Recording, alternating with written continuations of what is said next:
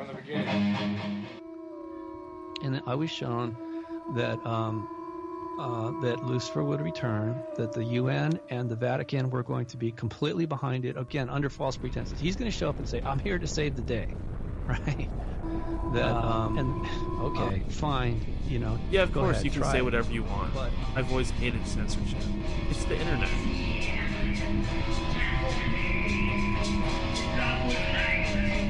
Sometimes, you know, once they get you for your first love bite, well, it depends on how aware you are, right?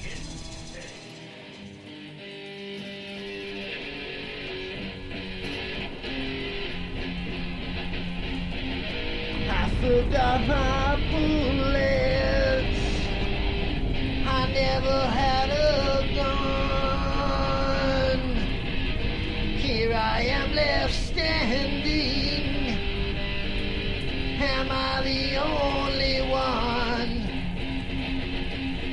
For what I see, memories have guilted me. I'll never see the sun. Uh, first of all, as you know, the uh, the Anunnaki and the Draco are enemies. Second of all, underneath Baghdad was a stargate that was created by the Anunnaki so that they could transfer from Nibiru to the Earth.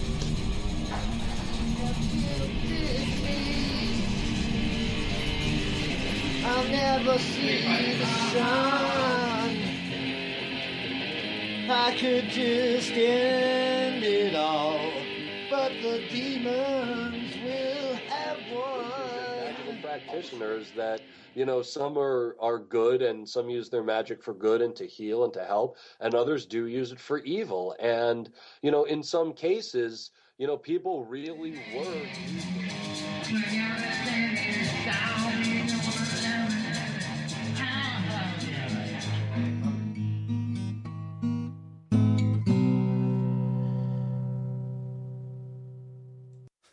This is too much sometimes. From the beginning.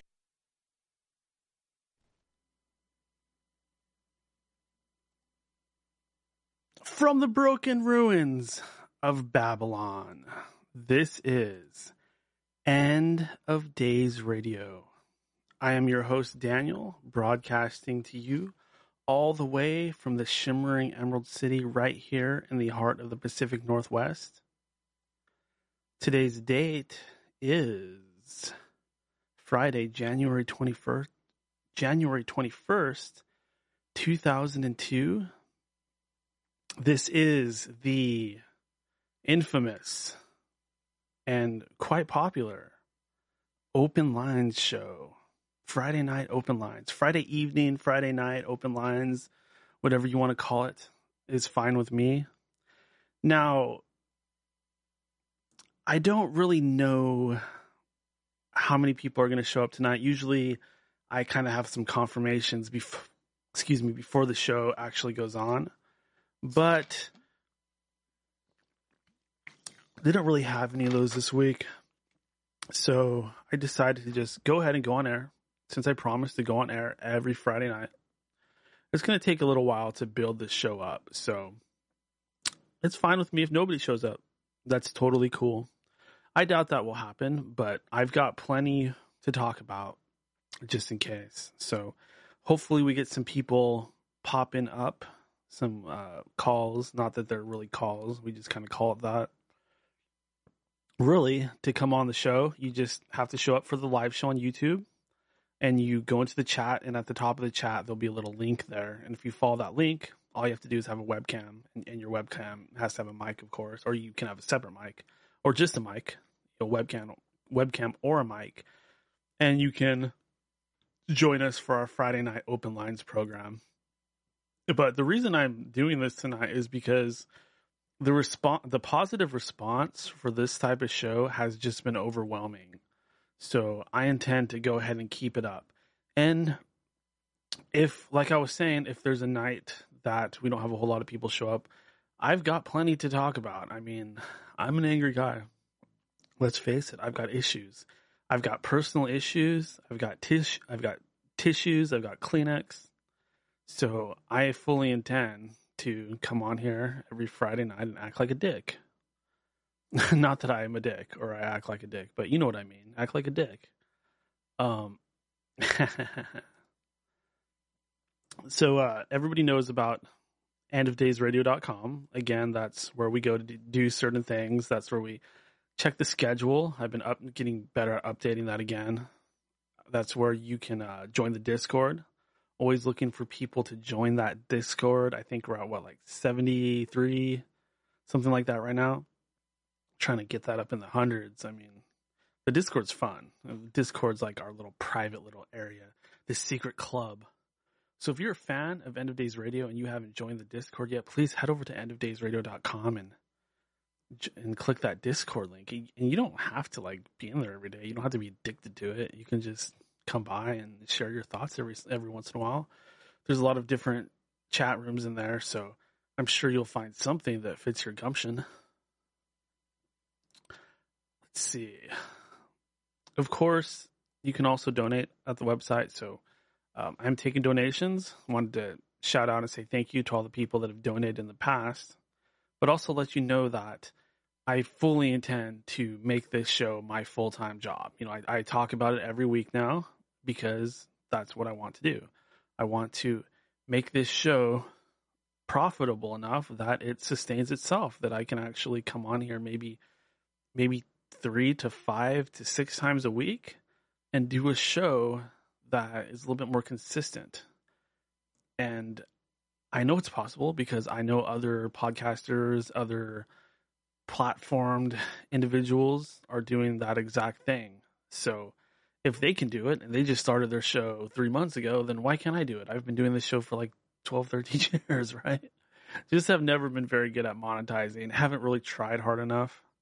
I mean, I always had this insane mentality that this should be free. And I've always worked and I've always kind of just been focused on my work as opposed to trying to, you know, ask for donations or try to put up ads or anything like that. I've always just viewed this show as an as as a, as a hobby, like something to do that's fun. So um, when it ceases to be fun, that's when I realize it's time for some kind of change. And you know, just doing the interview shows and um you know, the uh shows where I come on here and uh ask questions. It just it's kind of gotten boring for me. It wasn't ever really supposed to be that type of show. It just kind of turned into doing what gets people to watch. And great interviews with great guests are what get people to watch but it's not always really that fun, right? Because it becomes very robotic. We start to hear a lot of the same things. Um, and probably because I do a lot of my own research, it probably has ceased to be as fun as it used to be because I feel like it's hard to find guests that really blow my mind anymore. I do find them, they are out there Andy, what is up with your avatar picture, dude? Is that Kermit the Frog like pulling his uh the people that are listening to the podcast to the podcast version, if you're at the live show, people in the YouTube chat can actually interact and I can put their comments up on the screen. So that's where you, what you hear us doing sometimes where I'm actually talking to the comments or I'm putting the comments up and Andy from Pod Trash, he's got this Kermit the Frog picture, and Kermit's just like pulling his behind open. It just looks so nasty. I just pulled up. I was like, oh god, what's Kermit doing now? My god. Um, holy shit! It's the uncle from the Addams family. Ha ha ha. He's saying I look like Uncle Fester. Ha ha ha. I don't look like him. I could put a picture side by side. I don't look like him. Sorry. I know you're trying to be funny, but a, a big fell on your part. Um, what else do we have going? So why don't we go ahead and get into it? Get into things, right? So, you guys want some drama? I got some drama for you. Some drama. I wasn't sure whether or not to talk about this or not, but I asked myself what would Howard Stern do? Howard Stern would probably fly off the rails and go on a long rant and just get pissed off and and uh, childish. Exactly, childish. Thank you, childish. Reprimand childishness. Somebody said childish in the chat. I assume they're talking about that lame Addams Family joke. Um, if I'm anybody, I'm from the Munsters. That show is way better. But uh, you know, it's funny how people like they try to they don't they don't know anything about you, so they like they try to find anything they can grab onto, and they like go after your looks, assuming that you're gonna feel like insecure if they you know gang up on you and try to like tear down your your looks or something like that. But um, you you would probably have to like have that type of insecurity and complex in the first place for that to really be effective. Otherwise, it's just like you know, it sounds like you're trying too hard. I, I mean, I, I kind of wish some of these people knew more about me because maybe they'd be able to think of an Achilles heel that's really brutal and something that they could really use to tear me down rather than like third grade, like, you're fat sort of stuff. Like, come on, you can do better than that. Give me a challenge. Like, really tear into me, right? Yeah, exactly. Uh, it's so funny because when people are on the internet, they just act like kids. You know, it's true. They just, not everybody, of course, but some people do. You know, like a lot of these people on social media, everybody's run into them. You know, you're not, you're not uh, in real life, so somebody isn't going to be able to, you know, get mad at you in real life, which would be far more dramatic. So people just feel like they're invisible when they're online. They say all kinds of nasty stuff. Some people just that's what they live to do is to just tear people down online. It's usually people with like no friends and people that oh, looks like we got somebody popping up here. Um, biblical Christ- Christologic. Can you put your face on camera so that I know that you're not a guy that's gonna moon us or get naked or something like that? If you show your face on your little screen down there in the backstage, then I'll go ahead and bring you on with me. But otherwise, I'm just to hold off because I don't know you from Adam. Get it? I don't know you from Adam because you're biblical. No. Okay. Maybe I shouldn't tell jokes. No, of course I should. Let's see. Biblically, I'm good because I have a YouTube channel. Biblically, I have something quick to tell thou. Just sounds like another, another, uh, you know, some more BS. So I'm not to bring him on until we we uh, actually see who it is and see what sort of biblically don't make surmise claims. Okay, so this is somebody that wants to talk about the Bible. Like, if you would show yourself, I would definitely talk to you. You want to debate me? Fine. I just want to make sure you're not here to just, you know, try to bomb my stream because that's really lame when people do that. I'm not here to debate though. Okay, someone trying to be funny. you know, I hope that we don't get too much of this sort of stuff because it's really boring. Um. Anyway, so let's let's ignore these people that think that they're funny and aren't.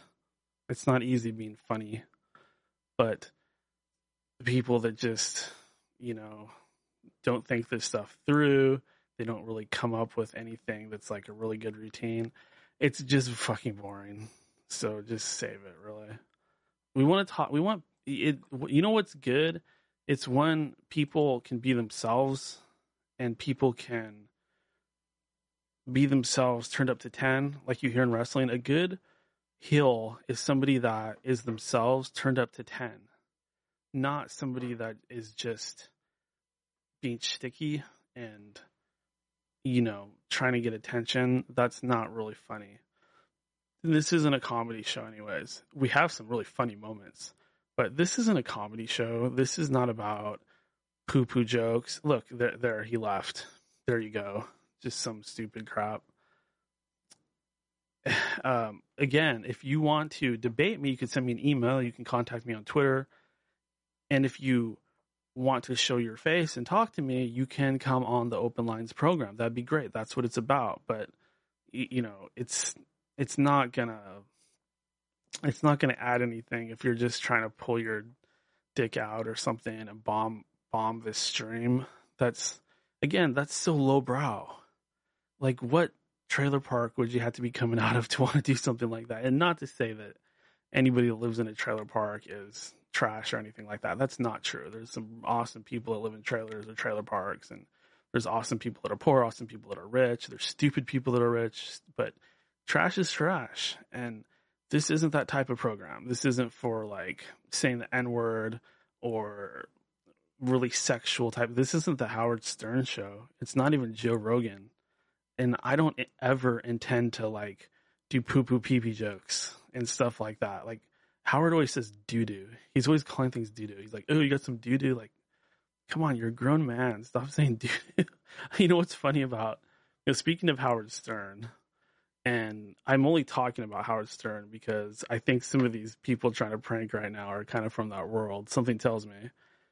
Um, you know, I did a poll on Twitter earlier. I was just curious because I've noticed that Howard, Howard Stern. I mean, I love Howard Stern. Don't get me wrong. I'm not bashing. Like, I'm a lifetime fan, but I've noticed that people don't really like him as much anymore. Right? Uh, like you go on Reddit, you go anywhere, it's all, oh, Howard sucks now. He used to be a rebel. He used to kick ass, and now all he does is is uh have celebrities on and hang out with Jimmy Kimmel, and his show's tame. He doesn't have Jackie anymore to make him funny. He doesn't have Artie to make him funny. Yeah, I agree with some of that stuff, but you know, Howard's funny without Jackie and Artie. He just isn't as funny. I've talked about this before, but I've been getting into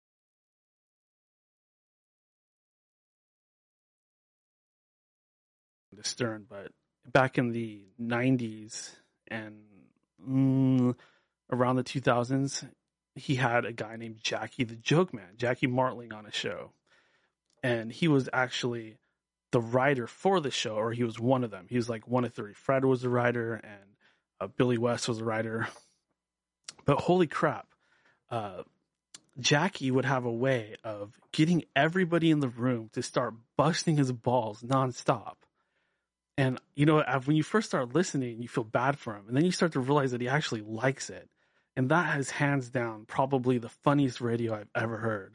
They would do this thing with uh, Billy West, who's famous from the Futurama series, and he would work work a puppet called the Jackie puppet, and he would make fun of Jackie and Jackie's uh, stand up comedy and the little things about Jackie that were just hilarious. Like Jackie was a stand-up comic, but his real strength was on the Howard Stern show, kind of getting people to make fun of him and writing jokes on the fly. In fact, he was actually writing the jokes that they were using against him. Like he was writing the jokes for the Jackie puppet, which I think is fascinating. As a guy that does podcasts and a guy that does like kind of a radio program, that's just fascinating to me.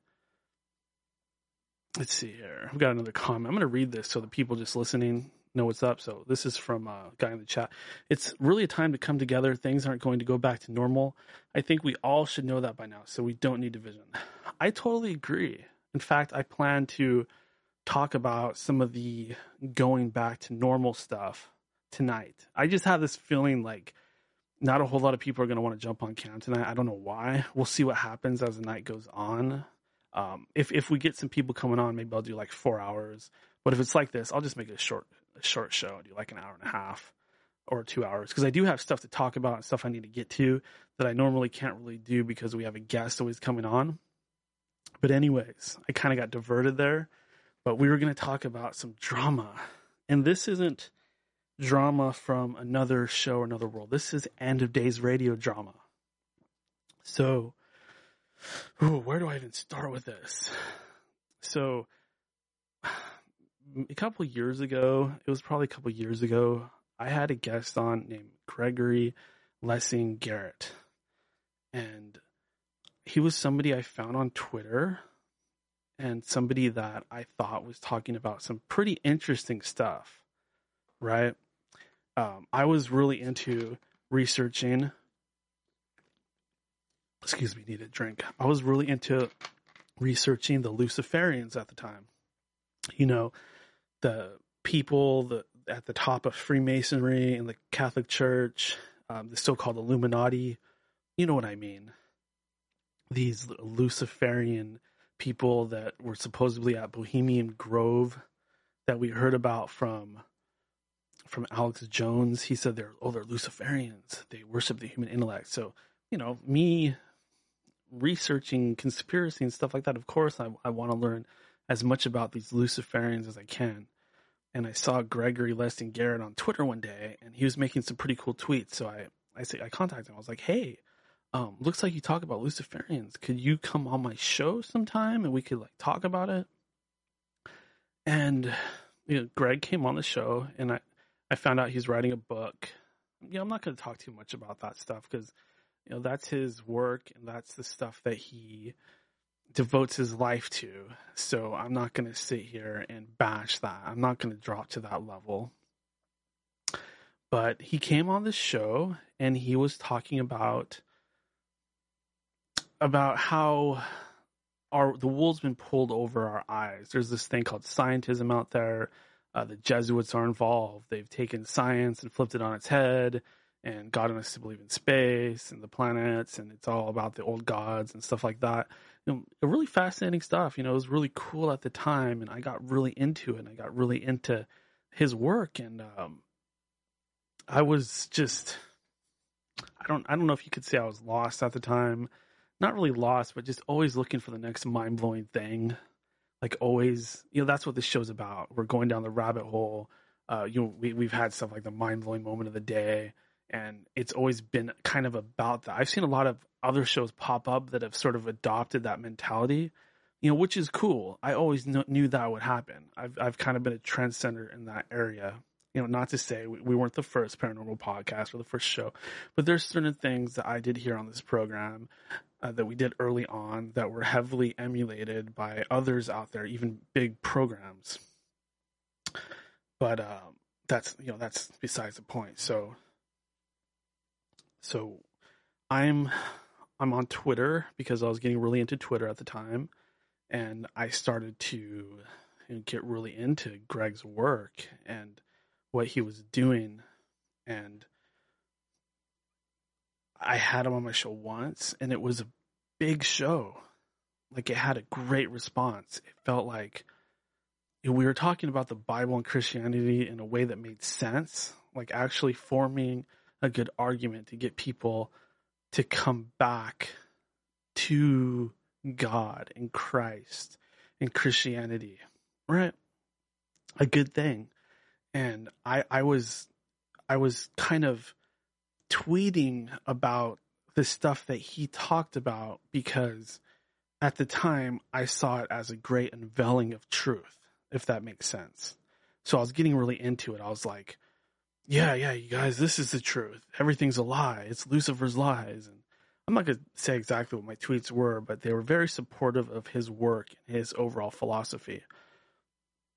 So, you know, I had Greg on again. Of course, it was still popular. We had such good feedback. Let's do another one.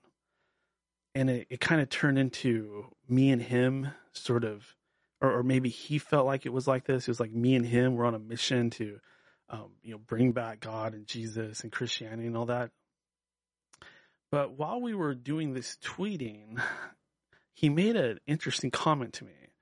He said something along the lines of you know he didn't word it this way exactly he was very careful how he worded this tweet but it was something to the effect of I was stealing his ideas and like putting them out there before he could.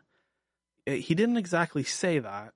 It was said in a very vague double talk sort of way, but it really caught me off guard. I was like, "Whoa."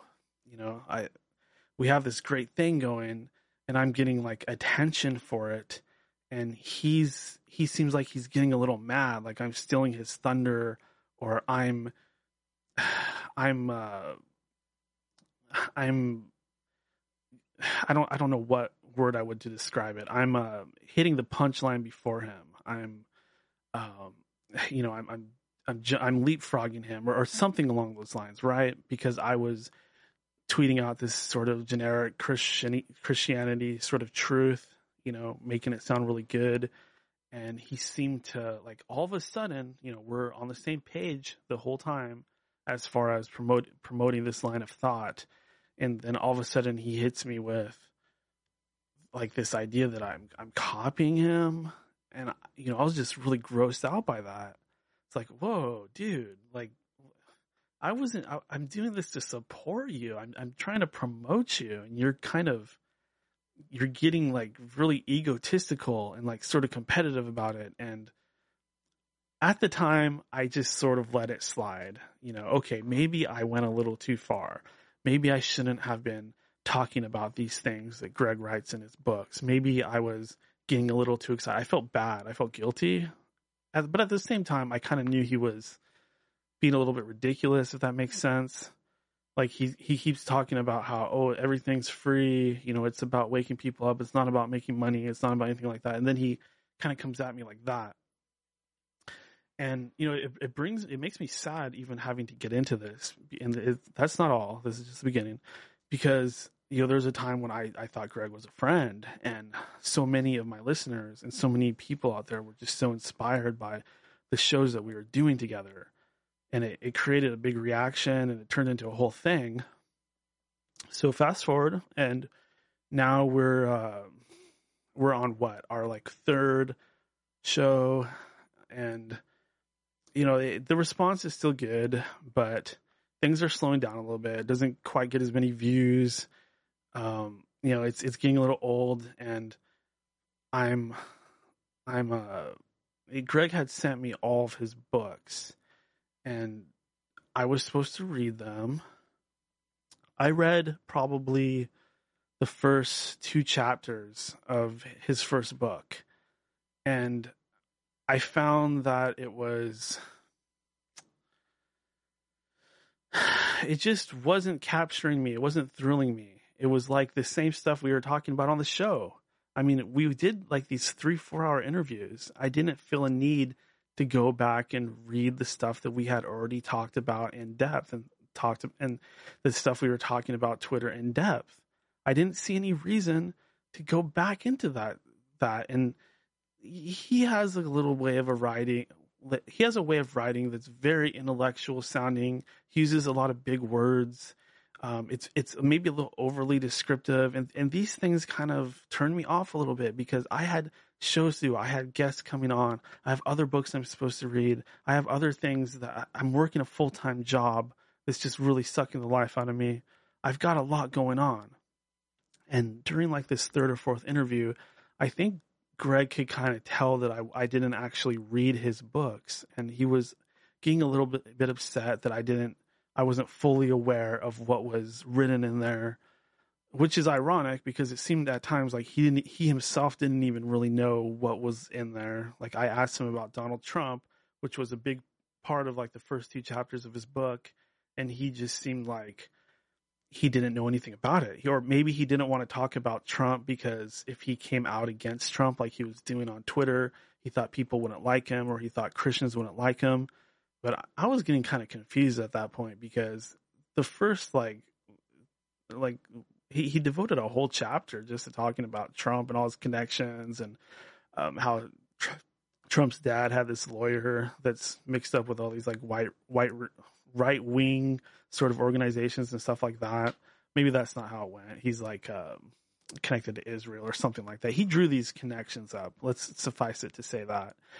And uh, so, you know, he's getting kind of mad at me. And at that point, I'm starting to think, okay, this is getting a little controlling. Okay, it was kind of a dick move. He sent me all these books. I didn't have time to get to them. I'm a dick, whatever. Um, but why are you getting so mad? I mean, we're talking about everything that's in the books on the show. That's the point. The point of doing the show is to sell people on what's in the books to get people to read the books. And we're supposed to be talking about what's in the books on the show. So what if I didn't read the books? I'm still helping you promote your books. You know, we we did three shows at that point and you know, I, I just kept getting this feeling like he's talking down to me. He thinks I'm stupid. He thinks I'm like this dumb stoner. He doesn't respect me.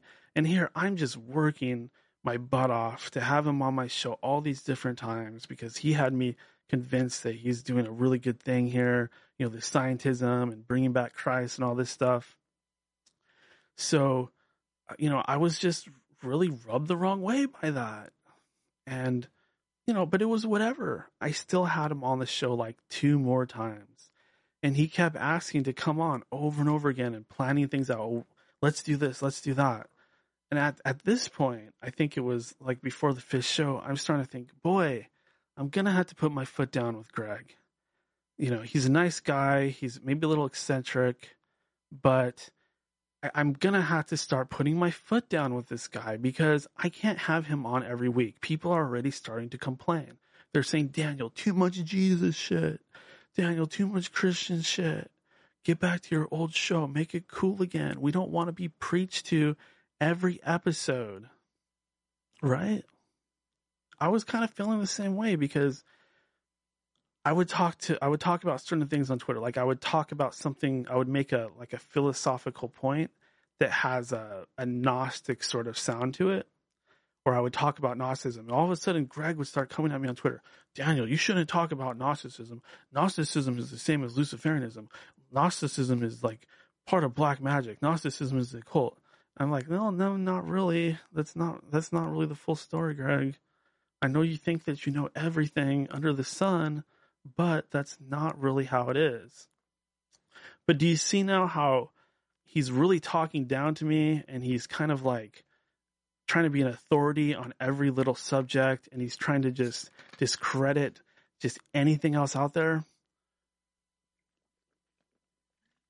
Because I'm thinking to myself, you know, who can really get into this and stay into this? I mean, eventually we want to look at other stuff, right?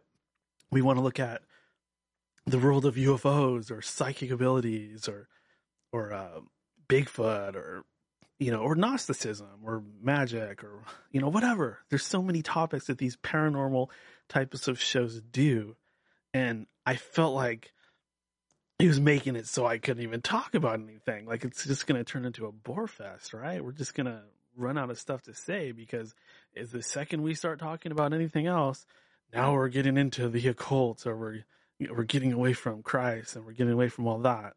I don't really think that that's the truth. I'm sorry, and I didn't at the time. It's not. I, I do believe in God. I do believe in Christ. I just don't believe in that really narrow sort of perspective where everything else is evil either. I, I think that everything, all the religions and beliefs and different things out there are pieces of the puzzle. I think that's a much more intelligent way to look at it. But okay, so we're at we're gonna get to the drama. Don't worry. I'm sorry if I'm boring you. Hopefully it's not.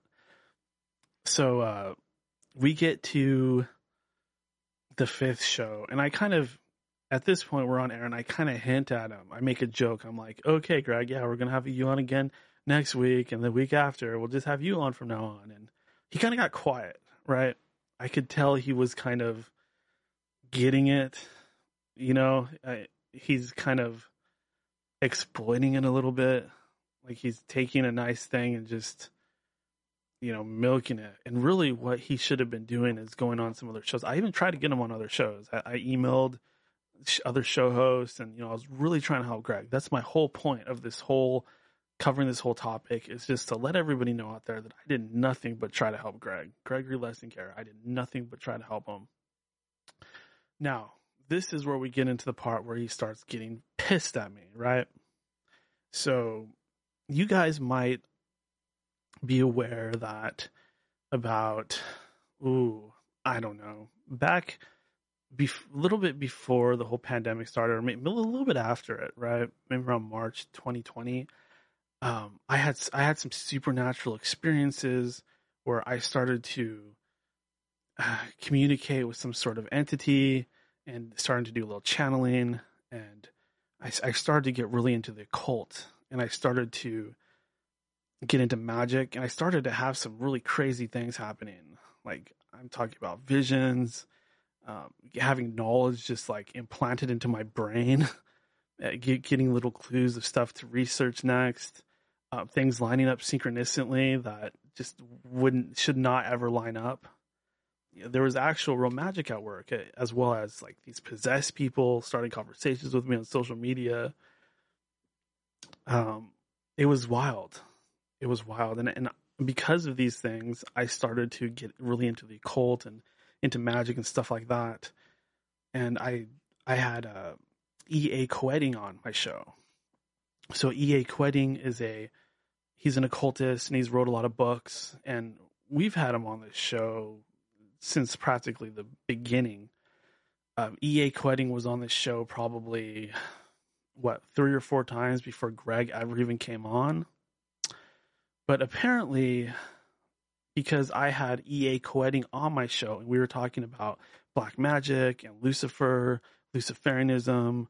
Um, we covered so many different topics. We talked about his latest book, and he, you know, EA is a left-handed magician, and we had him on the show because he was popular at the time, and it's an in- interesting topic, and it's a- along the lines of the paranormal, supernatural, fringe sort of world that we cover, right?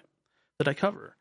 So, you know, he was a good guest and he was recommended by listeners. And we had him on several times and he always did a good job.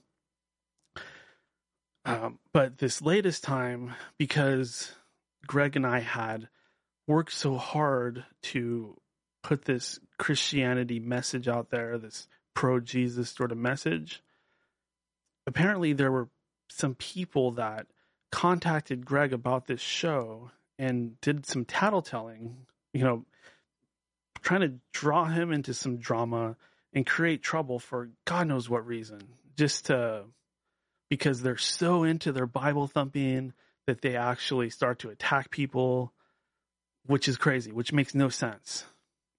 So these people are like tattletelling on me, and they're saying saying that I'm a I'm a devil worshiper and how terrible it is that I'm talking about this stuff. And and and all of a sudden you know Greg he starts contacting me over social media and he just starts attacking me and calling me stupid calling me um, calling me names. And I was totally calm at first and I just said hey what are you doing Greg I've done nothing but try to help you you know this is this guest that I have on my show has nothing to do with you.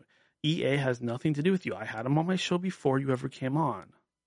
But Greg kept insisting that because I had EA on my show, that I was making Greg look like he's satanic.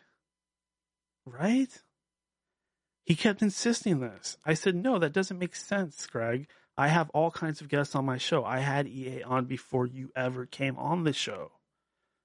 What does that have to do with you? I have other guests on my show. I don't just have you on my show.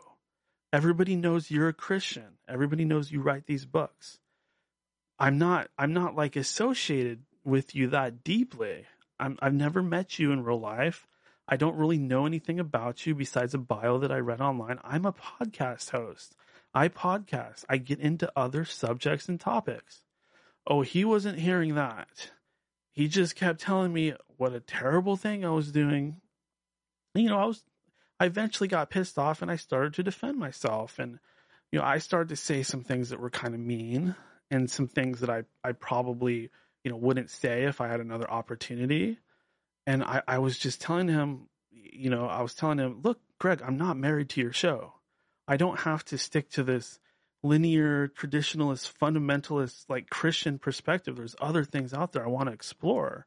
I'm doing my own research now which i feel is really why greg was attacking me. I don't think that he really thinks that i was making him look like a satanist.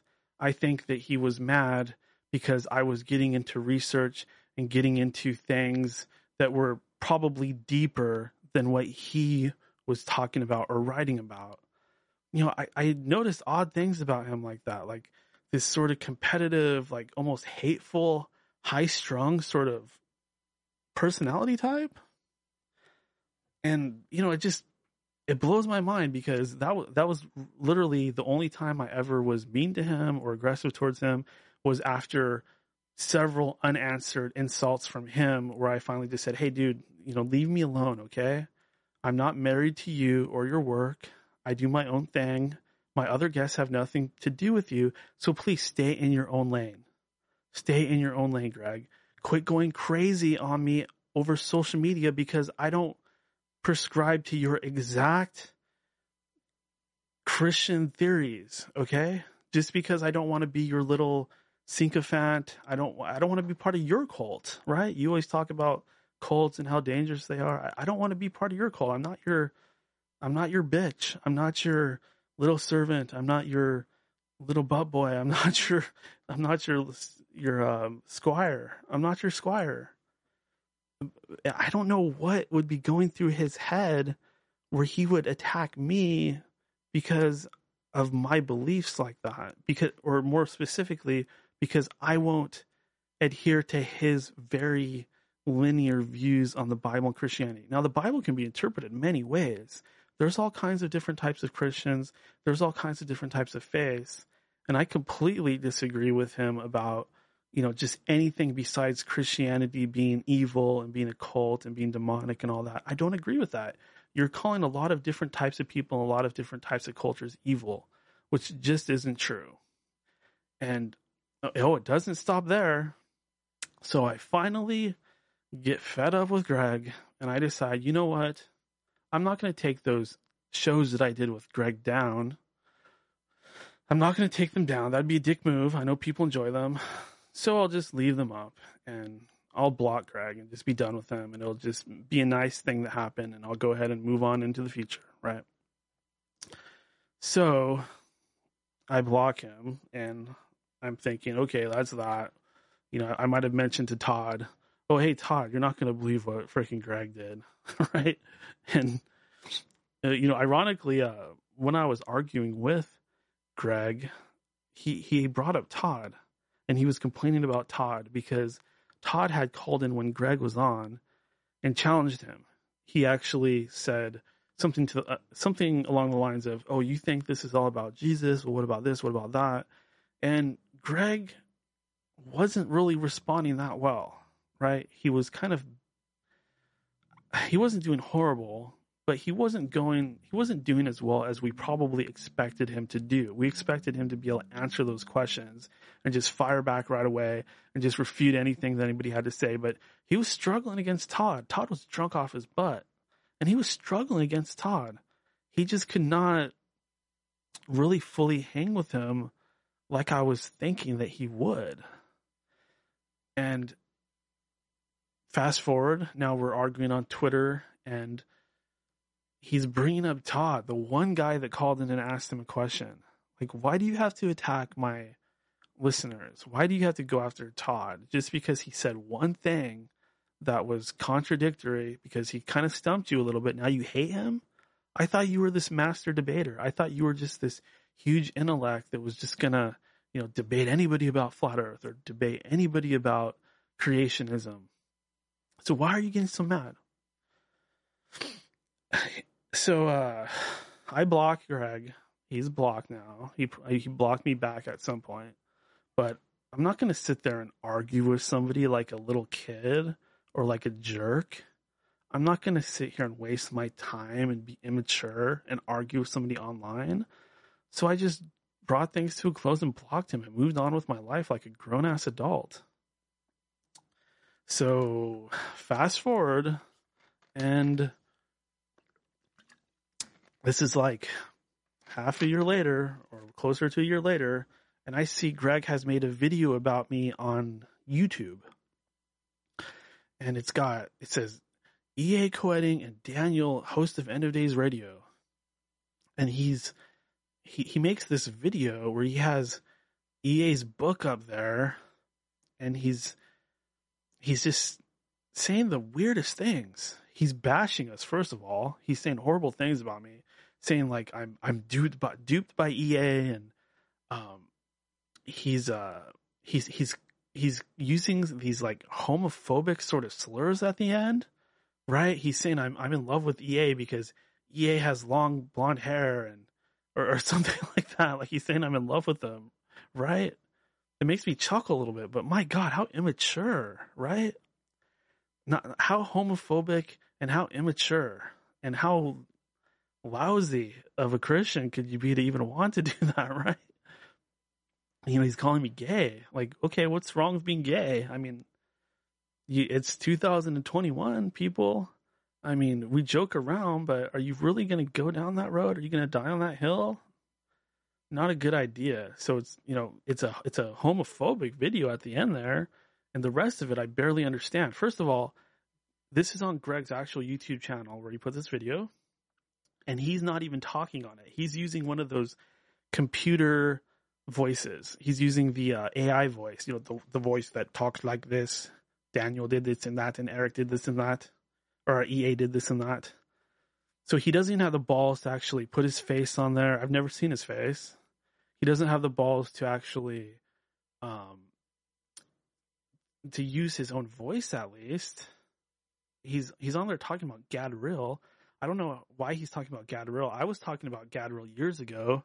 So I think he's he's copying me, which I've noticed him do before, you know, regarding other things as well. Um yeah, he's talking about Gadriel, and what he's talking about in the video makes no sense. It it just sounds really, really hateful and really, really demented. Like he's just got this hard on for me now. And the fact that he's going after EA is ridiculous. EA was just a guest on my show. He's a good guest. You know, he has a lot of cool stuff to talk about. And um, he, EA's actually been going through a lot lately, and he doesn't need more shit like that. Really, he's if you think that he needs to be punished for something, believe me, he's he's been um, de- de- deplatformed, and he's gone through enough. You don't need to be making videos like that, uh, just calling him a drug addict and tearing him down like that. That's not cool. If he if EA has those issues, then you should be trying to help him as a Christian, or you should be, you know, talking about how he should help himself, or you you, sh- you shouldn't be bashing him like junior high school, right? You're supposed to be the good guy. So why why do you call need to call us call me gay or call him a drug addict or or release this junior high school level video of you, you bashing us on your own channel? You're Greg, you're really just embarrassing yourself, buddy. You are because I've done nothing but try to help you throughout the whole story, throughout the whole thing. I have done nothing but try to promote your work, and I've worked very hard on it.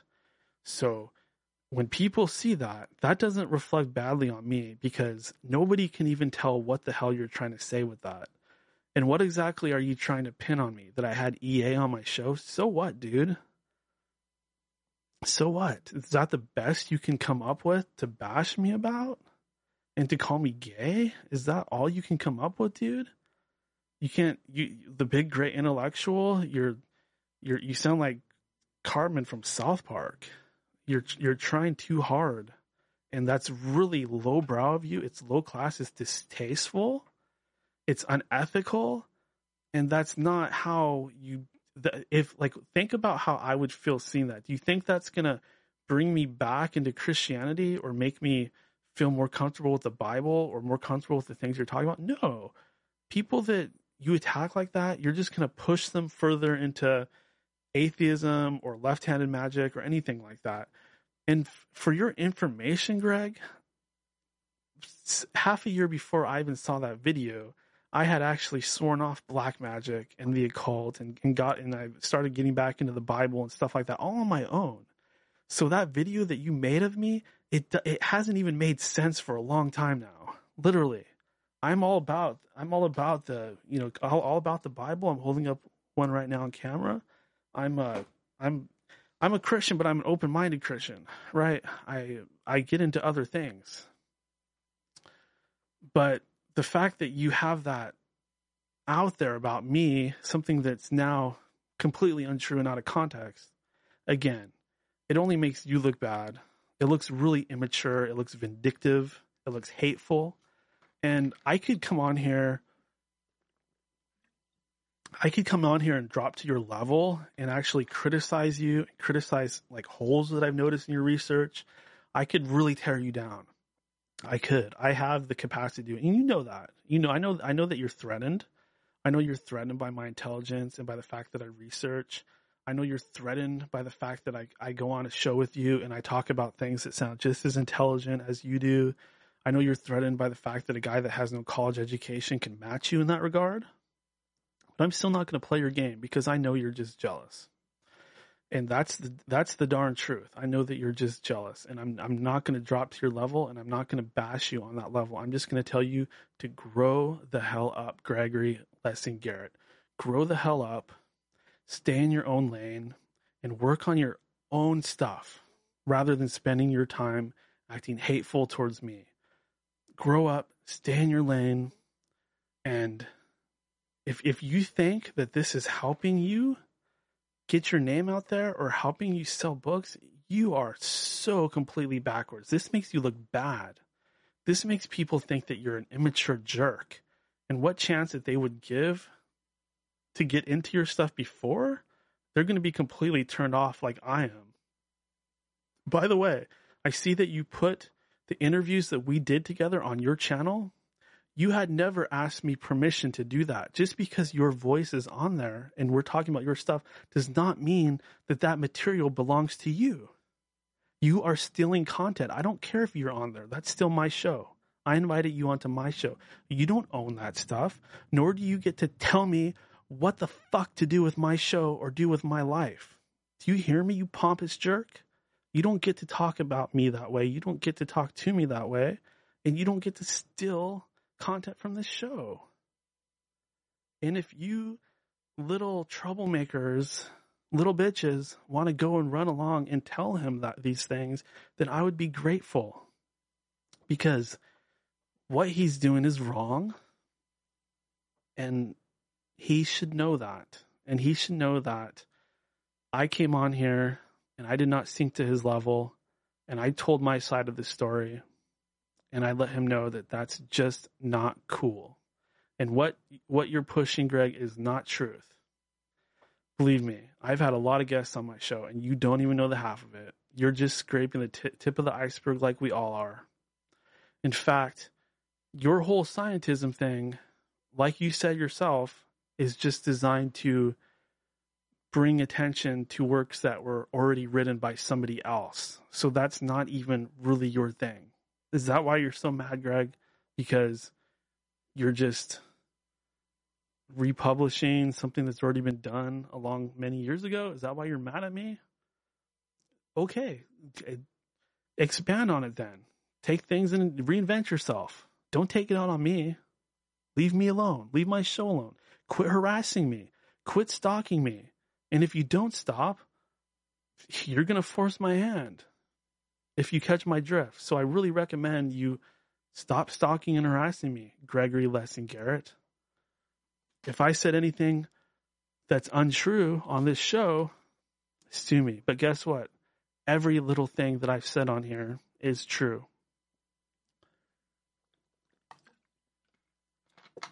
And if you're going to put a whole video up about me on YouTube, you better believe I'm going to respond, but I'm going to do it in a very concise and classy way. And that's that.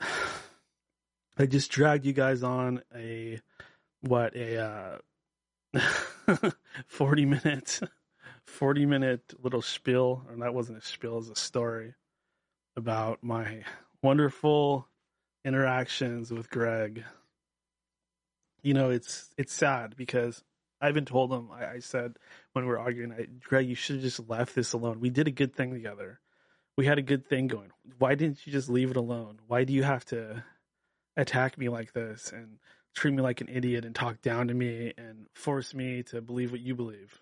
Why do you have to do that? Why didn't you just leave it alone? And then you could come on my show and I'm like right now I'm past the, all the black magic and occult stuff. Like right now we could be sitting down and doing a show about your next book. Think about that. And what harm would that do? Do you think people would still think you're a Satanist or do you, do you think people would really think you're a Satanist because you're coming on a show of a guy that explored the cult a little bit. Like, do you really think that? That's childish. It's stupid. We could be doing a show about your next book right now, but you had to burn that bridge. You had to attack me, you know, do that homophobic stuff. And that's terrible, dude. Like what what is what what is it that people do in their bedrooms amongst themselves it's any of your business? Because it talks about the bible so what? Bible talks about a lot of things. You know that that's not that's not none of your business dude. Like you're cutting out like people that you should be trying to save. Like what about gay people that feel alienated towards christianity or christ? You're telling them you're you're, you're telling them they have no ability to uh, to see the truth through Christ. Sorry, it took me to a second to decide how I was going to put that.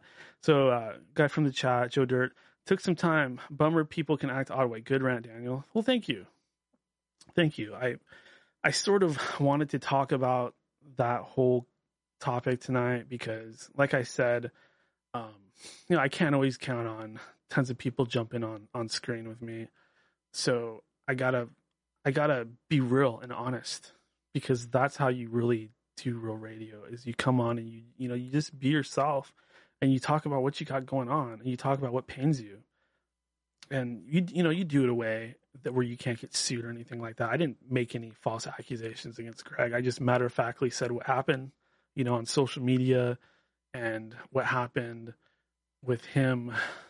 You know, what led to him putting that video out. If anything, I should be suing him for for putting that video out there. And I just might.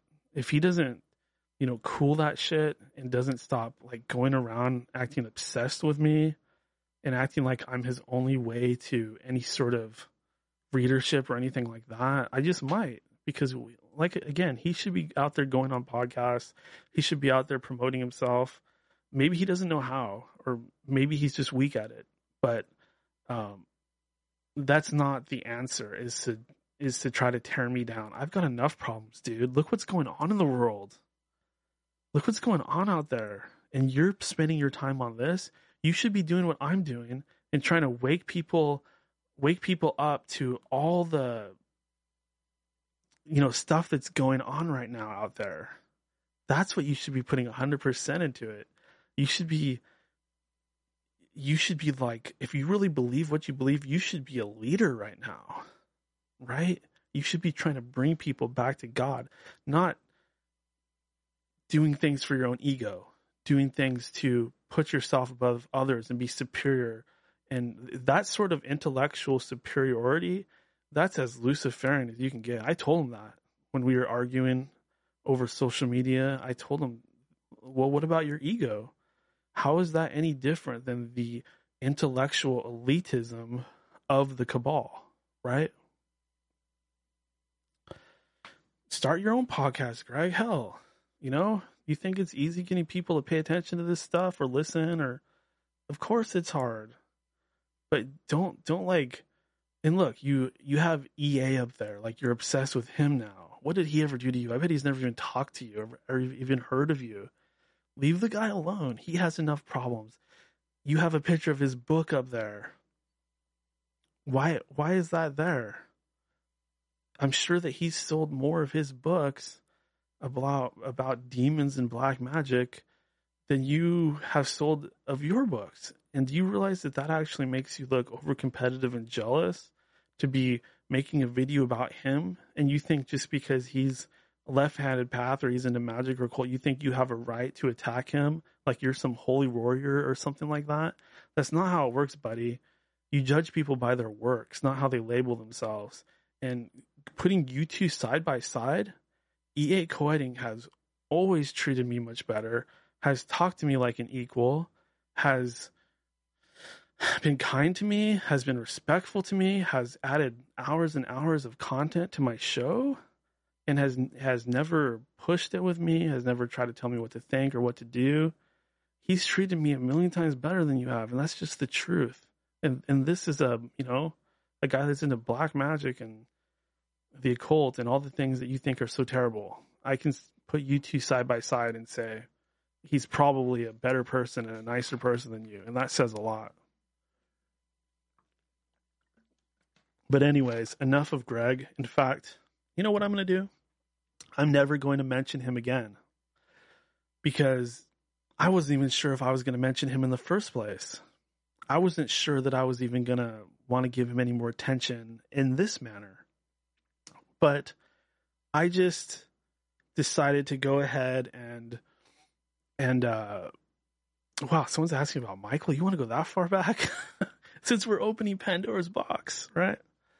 Well, let me take my hat off. I'm getting a little hot.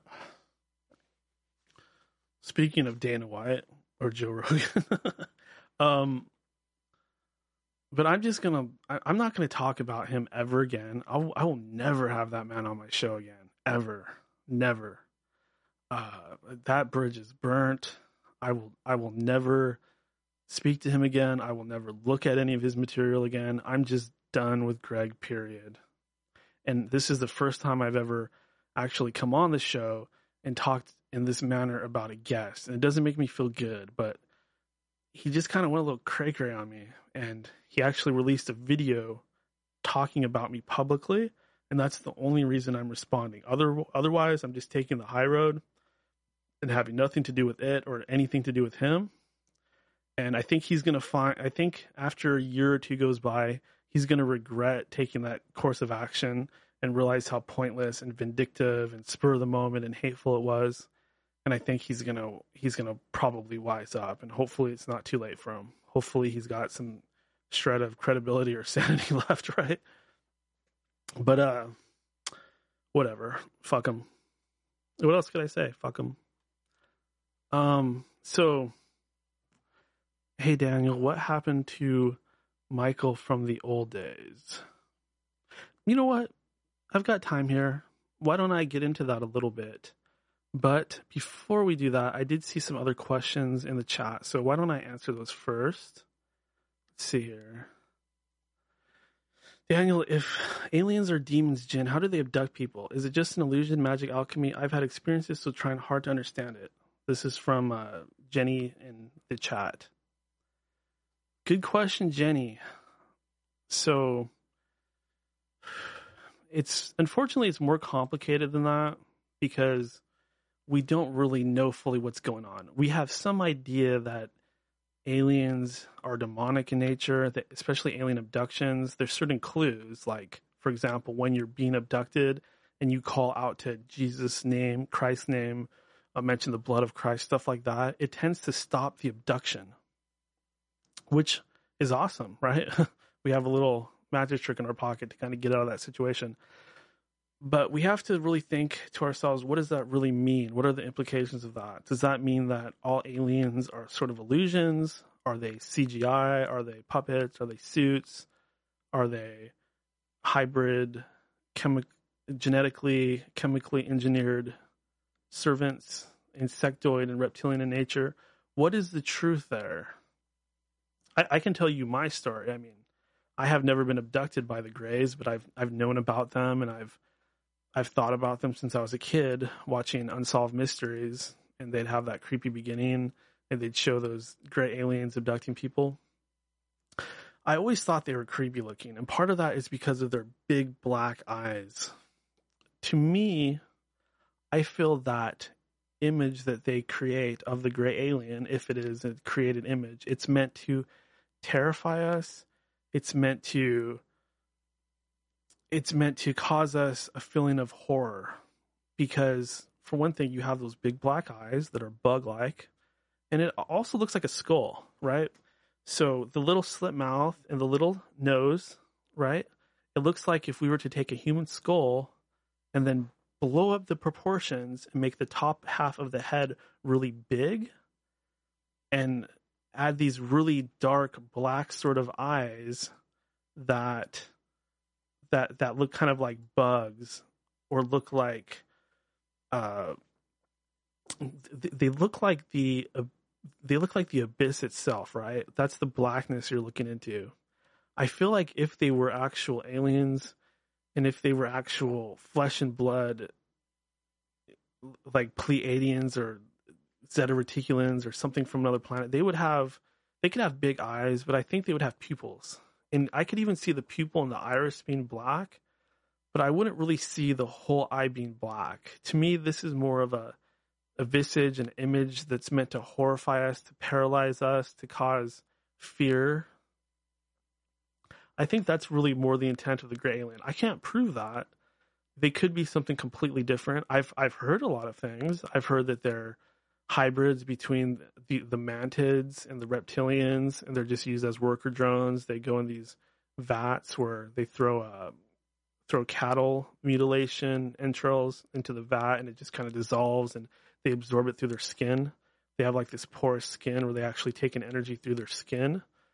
I've heard that they are astral creatures that are actually more like avatars or puppets or flesh suits for demonic beings. I've heard that one. Or they're or reptilians. Reptilians use them through some sort of remote interface. there's that. So as opposed to it being an illusion, that's a possibility. There are accounts of people going through abductions. Like let's say we know somebody's having an abduction and they're with us and we look over and there's no aliens around. They're just on their back rolling their eyes around their head. There have been accounts like that. Quite a few of them, I'm pretty sure. So that begs the question is it in their own minds? Is it some sort of demonic hypnotism? Very strong possibility that that may be the case. I feel it's a mixture of both. Like it's it's real, but what you're looking at is is technology. Like the ships that they fly around in, those are physical. They are actual real, but they're probably flying around different dimensions, shooting in and out of the astral plane, using some sort of really advanced fallen angel technology demiurgic astral technology. Um, you know, I've mentioned this name quite a few times, but if you go over to montalk.net, there's a guy named Tom Montalk that writes about gray aliens and reptilians, and he really fleshes the whole topic out. And I feel like you would learn a lot if you kind of got into his stuff and read his book, Discerning Alien Disinformation. There's quite a bit to sink your teeth into there.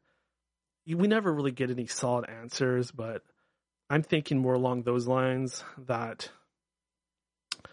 these creatures aren't necessarily fallen angels. They might be demons of some kind. Um, I've heard them called the Igigi, and the Igigi were from were from uh, Sumeria, Sumer, sorry, Sumer, and they were created by Enki out of dead animal parts, and they were basically designed to be servants of the gods and carry out tasks. That seems to be what they're doing nowadays.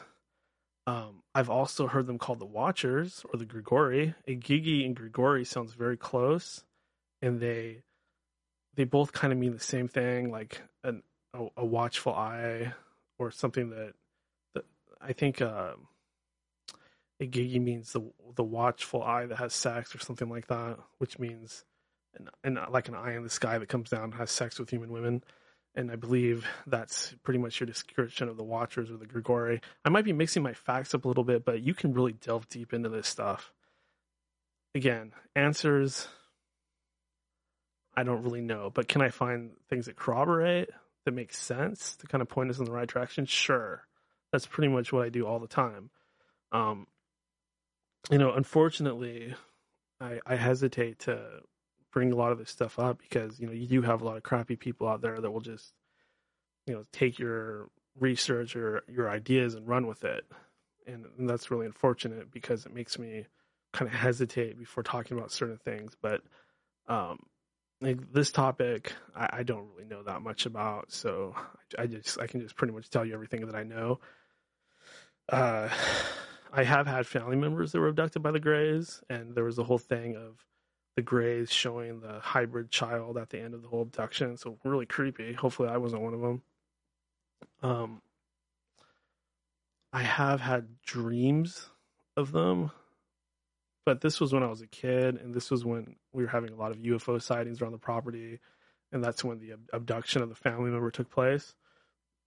So I think there is something going on with me with Greys, but like you were saying, they very well could be demonic. So we don't really know.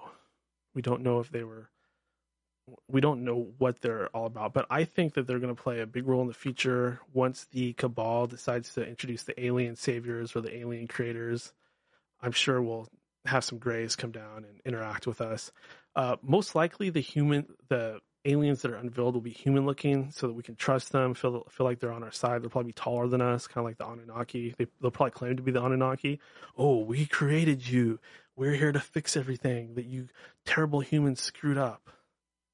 So I'm very watchful of anything ancient aliens or Anunnaki related, especially in terms of the Greys and how things are going to come together in the future with the plan with the Antichrist and the Grand Great Deception, et cetera, et cetera.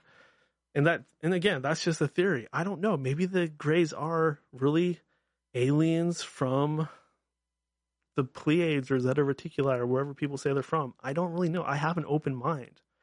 Right? A lot of people get mad when I give my opinion. They say, "Oh, that's not true. Such and such channeler told me something different, or I read something different, or I in- intuitively channeled myself something completely different." That's fine. I'm not denying your version of reality. It's just as valid as mine.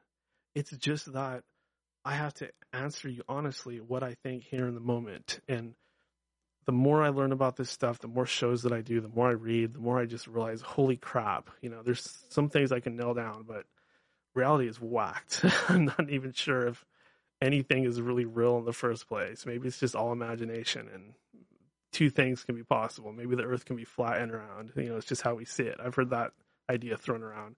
Reality is arbitrary. It's surreal. It's not set in stone like we would prefer. But anyways, let's keep things moving. Take another sip of this wonderful Coca-Cola classic. Oh boy. And it's probably going to be a shorter show today because again, nobody's hopped on yet. And really the point of this show is to I'm not complaining because, you know, we're just getting this going and we've had plenty of people come on. I don't know what it is about today, if it's a special day or what, but I don't really see a whole lot of people showing up. So, um, I'm going to go ahead and keep it short since I'm, I'm not going to do four hours of me ranting or complaining about shit, right? But uh, somebody asked about, hey, Daniel, what happened to Michael from the old days? So, you know, great question.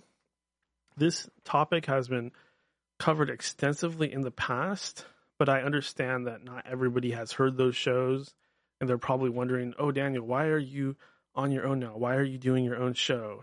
And the people that listen to the show consistently, they don't want to hear about it anymore because you know, we it was just so much drama and such a big thing back when it happened that um, they're just kind of sick of it. But I'll go ahead and let you know what happened in a nutshell. So basically, what happened with Michael and I is we just outgrew each other, right?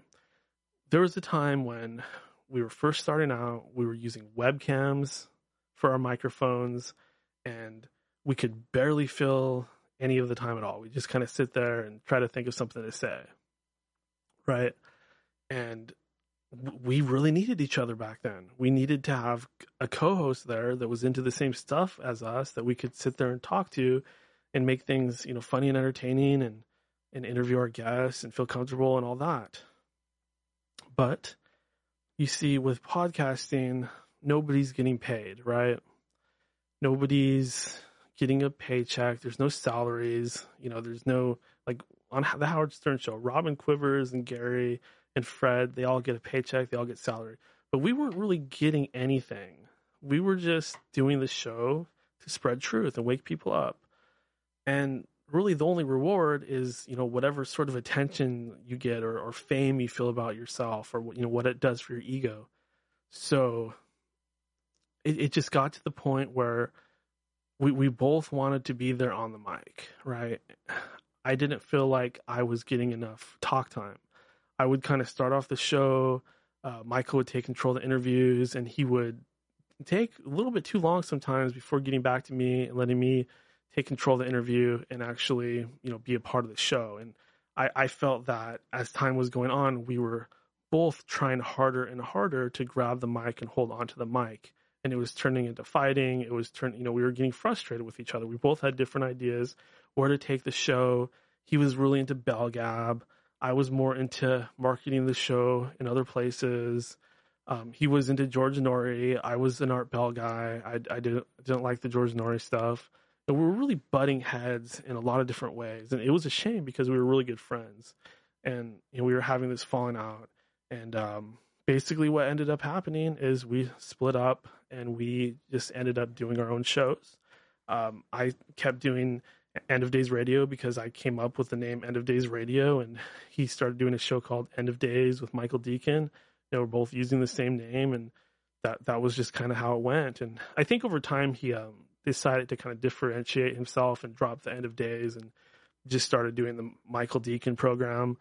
And if you want to hear him, you can go look that up. But um, you know, it's it's fine now. We've talked a few times and uh, talked about doing some kind of get together or some kind of simulcast or something like that. I'm totally still down with doing that. Um, he's he's probably a little bit sore about it still. I mean, I don't know. I can't read his mind. Maybe he is. Maybe he doesn't care. I don't know. but I, I definitely like to do something like that, do some kind of collaboration. And uh, you know, if not, that's fine too. I'm perfectly comfortable here on my own since I started doing a show by myself. This show has, you know, that my show has grown much much bigger than it was back then, and um, I, I think has improved a lot. And I, I know that what kind of stinks is that it, it, and I totally agree with this. Don't think I'm insane. I don't understand how it works. It's better to have a show with a co-host. I get that because you have someone there to banter with. The pace is quicker. There's more personalities, but that's the point of doing an open line show like this because now you guys are my co-hosts, right? So you guys can be my co-hosts at any time. Having a co-host, I, I see so many people getting into podcasting. They all make the same mistake. Like, oh, I need a co-host. So what? You're gonna go find someone that's like into your show, and you're gonna like manipulate them and control them and get them to work for you for free, et cetera, et cetera. It that's not real life. It's not. It's you. If you if you have people working for you, you have to pay them. Um, that's what happened to me and Elisa Jordana in the Kermit and Friends podcast. I, you know, I was I was uh, over there and I was getting into that show. I was on that show. I was becoming a recurring character, but it just seemed to me like the mentality around that show was the mentality was like, okay, Elisa's a hot chick, and we all kind of do things for her because she she's beautiful or she has looks or she's um you know she looks a certain way. That's how it felt to me, and me ha- already having the experience of knowing that you shouldn't have a situation like that where people are working for free I just know kind of where that sort of mentality will head. You'll have people that like she has people a lot of different people contributing to her show. And, and you know that's the way that they do things. It, it works for them, it works for her. I'm not necessarily suggesting that she just change everything right away. But there's just kind of like this purveying mentality that everybody's into Elisa, like they're like they're into her romantically. You know what I mean? Like the whole mentality is always focused around like we do things for her because she's beautiful, even if we don't get anything back. And I just don't vibe with that at all. I, I'm just, you know, I, I got kind of uncomfortable with that group. I, I started um, saying how it was a, a, beta male ment- mentality to act that way and I became very outspoken and things got heated and I, I just really had a falling out with the whole cast of characters over there and, and just decided to kind of um, depart from that situation. You know, I saw some things that were um, I, I saw some things that were kind of over the top with some of the comedy that was going on. It was not really my type of humor. Yeah, I like the light comedy stuff. I some of the stuff it was a little bit too too potty humor. And I I just you know things things kind of got weird between me and Elisa. And um it, it was like she was or or some of the people that were accusing me of being one of these people that was like had a romantic interest in her. And you know after that I was just like okay I'm out of here. This is that's not true at all. I mean I, I liked Elisa. I thought she was hilarious on the Howard Stern show. But I always just kind of viewed her as you know more of a celeb or something like that. But it's just because that's how everybody over there thinks. They all have like a little crush on her. And that's how she sees the world. Um, she just sees men as as uh, people to obtain things from. And sadly there's a lot of women out there that kind of have that mentality. Again i'm not worried about like getting sued or anything like that because that's her character. That's her character who she portrays on the howard stern show. That's kind of you know, I don't, I don't even know how real it is. It, it feels like, you know, with her, a lot of things, it's like pro wrestling. You don't really know what's real and what's fake. Like she has that whole romance with Andy Dick. And that's something that kind of rubbed me the wrong way too, because, you know, I think Andy Dick's funny, but he also committed all these acts of um, sexual assault, right? And she's talking about being for women, for being against abuse and stuff like that. Meanwhile, she's dating or pretending to date this guy that um, t- took his 17 year old shirt off in public, or he he was in an Uber car and he grabbed the guy's penis, or he right? Or he, he got a restraining order put against him by these people that didn't want him going near their kids and there's all kinds of stuff like that. And i totally get that andy has a lot of fans and he has a lot of problems.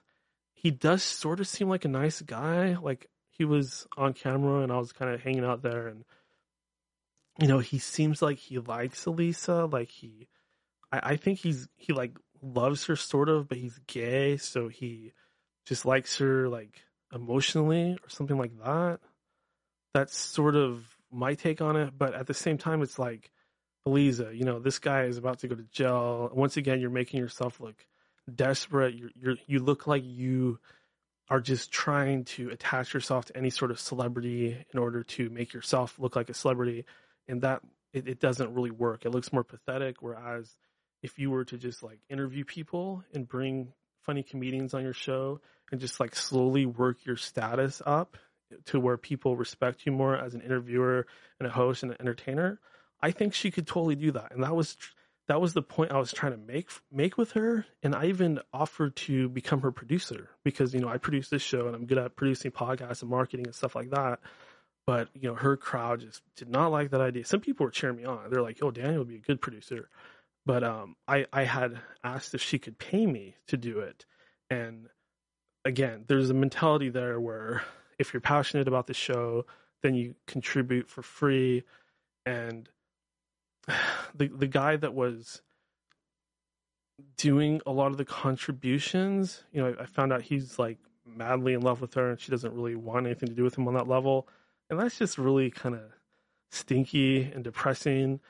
And you know, there's a lot of guys like that that will try to buy love and just throw money around and buy gifts. And there's women out there that look for those types of guys and want gifts and money and stuff like that. And, you know, I've been around them my whole life. I know that both exist out there. I've never been that type of person myself.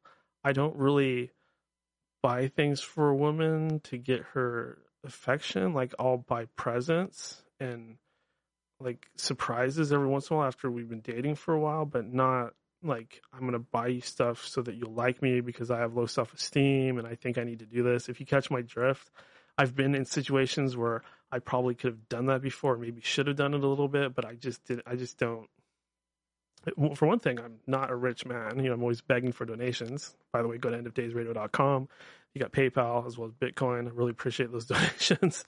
Um, but I'm not a rich man, and I I would prefer somebody that's like me, right? Somebody you don't have to be like a 10 out of 10 in the looks. If you're just like a 7 or maybe even a 6.5, that's fine. Um, somebody who has beliefs that are sort of similar to mine, somebody that doesn't think that they're a deity, you know, somebody that's just more down to earth and recognizes that everything's not perfect and everything won't be, and somebody that just wants to have like a, a normal sort of relationship with a man rather than you know, trying to become be, rather than trying to um, climb the social ladder, right? Um, maybe I do that a little bit in the sense that I always want my show to be more popular. I want people to know who I am. I want I want to be a popular podcast host or radio host, but at the same time, I know how hard it is and even radio right now, so many guys are getting fired or they can't find jobs. Like Bubba the Love Sponge. Oh my God. Poor Bubba. Look that guy up. right? but um, you know, circling back, uh, you know, besides all that Elisa stuff and um that again, probably somebody that I doubt I'll have anything to do with in the future. I, I don't need to attach myself to her show. I have my own show you know, I, I wish her luck with that, and um, I hope that she finds a guy that she really likes instead of all these like peon sort of people. If that makes sense. No offense to anybody, but you know what I mean. She probably should find like a Christian guy around her age, since she's a Christian now, and um, you know, look for a real fulfilling relationship rather than like the Andy Dick stuff and all that. Just my opinion. You know, it's whatever. I doubt I'll talk about it again, but you know, just to kind of close that storyline off of Daniel and Kermit and Friends and all that, draw to a conclusion. But um, you know, with with Michael, uh, I think it's better this way because now he can do his show and he can be the center of attention and he can work to create a platform that is notable and he can do that freely without me getting in the way and vice versa. And i think we're both much happier with the situation now. And i feel like you know because michael was a part of my um, mixed martial arts forum and i kind of picked him out of the crowd to do a show with i do feel like i helped him get his start a little bit. I'm sure people would disagree with that and they would say that i'm taking credit for something or et cetera et cetera but i don't feel that way. I do feel like i picked him out of a crowd and i got I, I, I didn't make the decision for him. He did it for himself, but I did help him along in a key time to help get him started in something that he really loves to do and really enjoys. So I, I do take pride in that. I, I kind of consider his show to be a little bit of a spin off of this one. And, you know, he's, like I said, he's welcome back here to come on or do a simulcast or something like that. So all's, all's well that ends well. Um, you know, ne- neither of us are making tons of money doing this. I don't know if he does, but I know I don't.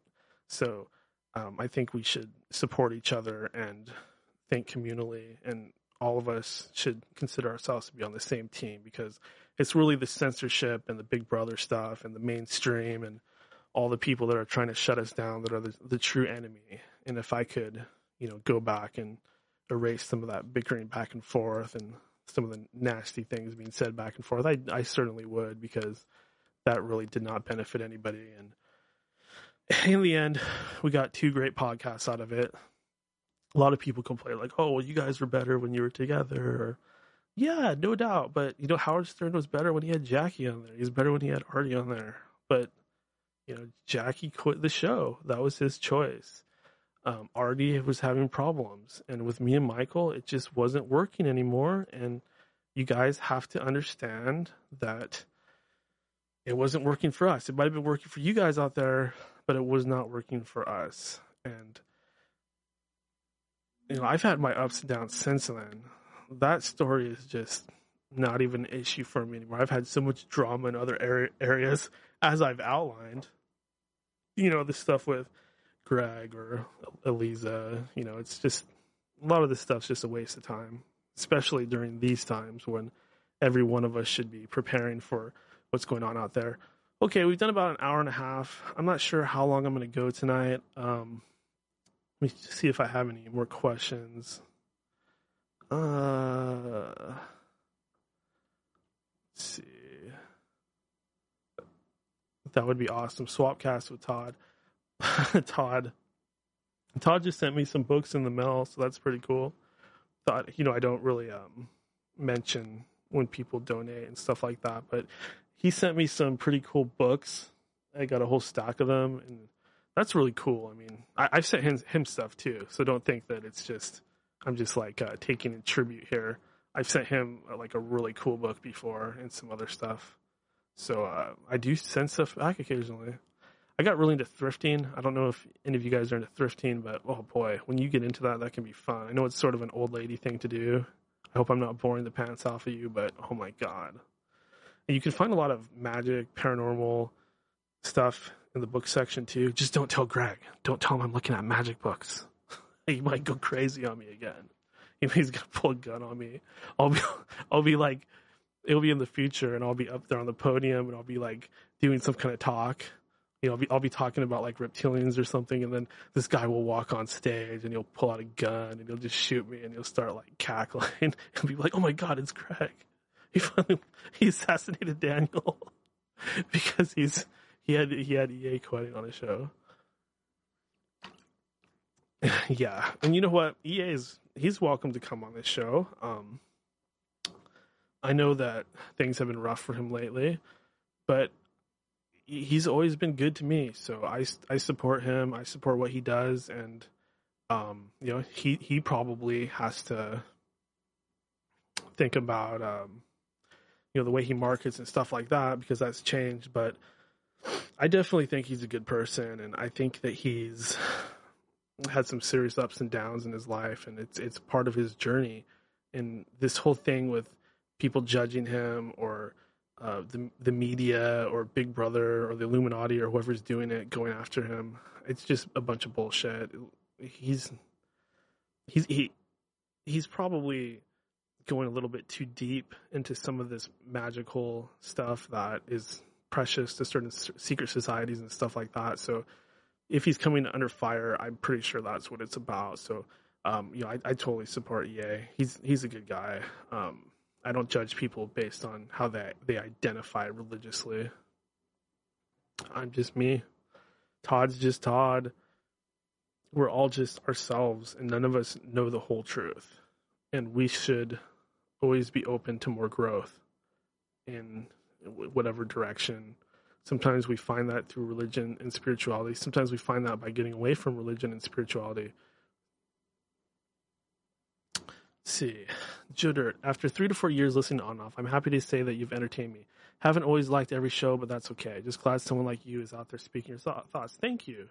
You know, I try to look at the big picture. Like, I sort of knew that people. Uh, I was. I didn't have like a whole crowd, crowd as usual, come ready to come on the show. But I said to myself, you know what? This is an opportunity to do something different and to talk about some things that have been going on and to, you know, show a little growth rather than have the same show every time. So I just decided it's Friday night. I'm going to come on. I'm going to do what I promised to do. I'm going to keep coming on Friday nights and I'm going to just talk and talk and talk. And if anybody wants to come on, they can come on. And if not, that's fine. I'll just do a shorter show like I was talking about. But I do have some other stuff I need to get to besides just talking about drama. Let's see here. So let's get into some news. News. So, as many of you are aware, it does seem that some of the mandates and restrictions, the lockdown, it seems to be easing off a little bit. As you know, the Supreme Court just shot down Biden's vaccine mandates for companies with over 100 workers, as well as, let me see if I'm getting this right, as well as um, federal workers. That's a big one, right? Because that was one of the earliest ones and what really kind of got this all to stick. So Supreme Court said, no, that's unconstitutional. You can't just take over this country and do whatever you want with it, which is a problem we've had in the past here. So yay, yay, go Constitution, go America, fuck yeah, America, America, America. We stopped the dragon in his tracks. We stuck our foot up and his nose rammed right into the bottom of our sole, uh, right on the bottom of our boot, right? We said, no, this is unconstitutional. You can't make us do this. Regardless how you feel about this, that's what happened over the past week, right? So now it feels to us all like we are going back to normal a little bit, right? Which is really a good thing because I've been miserable since this all started. I hate wearing masks. I hate people telling me what to do. I hate the idea of you know doing certain things that are suspect. You, know, I won't get too into it, but um, this is a good thing, and I wanted to share something that happened just to kind of isolate and explain what might be going on in this country because something happened here locally. Like I'm sure many of you have heard that they're talking about putting camps up in Washington for people that are contagious, people that are that take the COVID test and it gets a positive. There's actual camps being set up, or or at least somebody made videos making it look like there are. So, you know, somebody Joe Dirt, he just mentioned something key. Every piece of news is fake and every piece is true. You might not agree, but it's a distraction. He just said that in the chat. And that's key right here. That's key because it's really hard to tell what is real. Like there's this man, this is hard to explain. There's this thing going around on social media. It was a picture, supposedly from an email that came from the Washington Health Committee, saying, "Oh, we're going to talk about um, detention centers and giving health officers the authority to have the police lock individuals up in their home or in a designated site, et cetera, et cetera."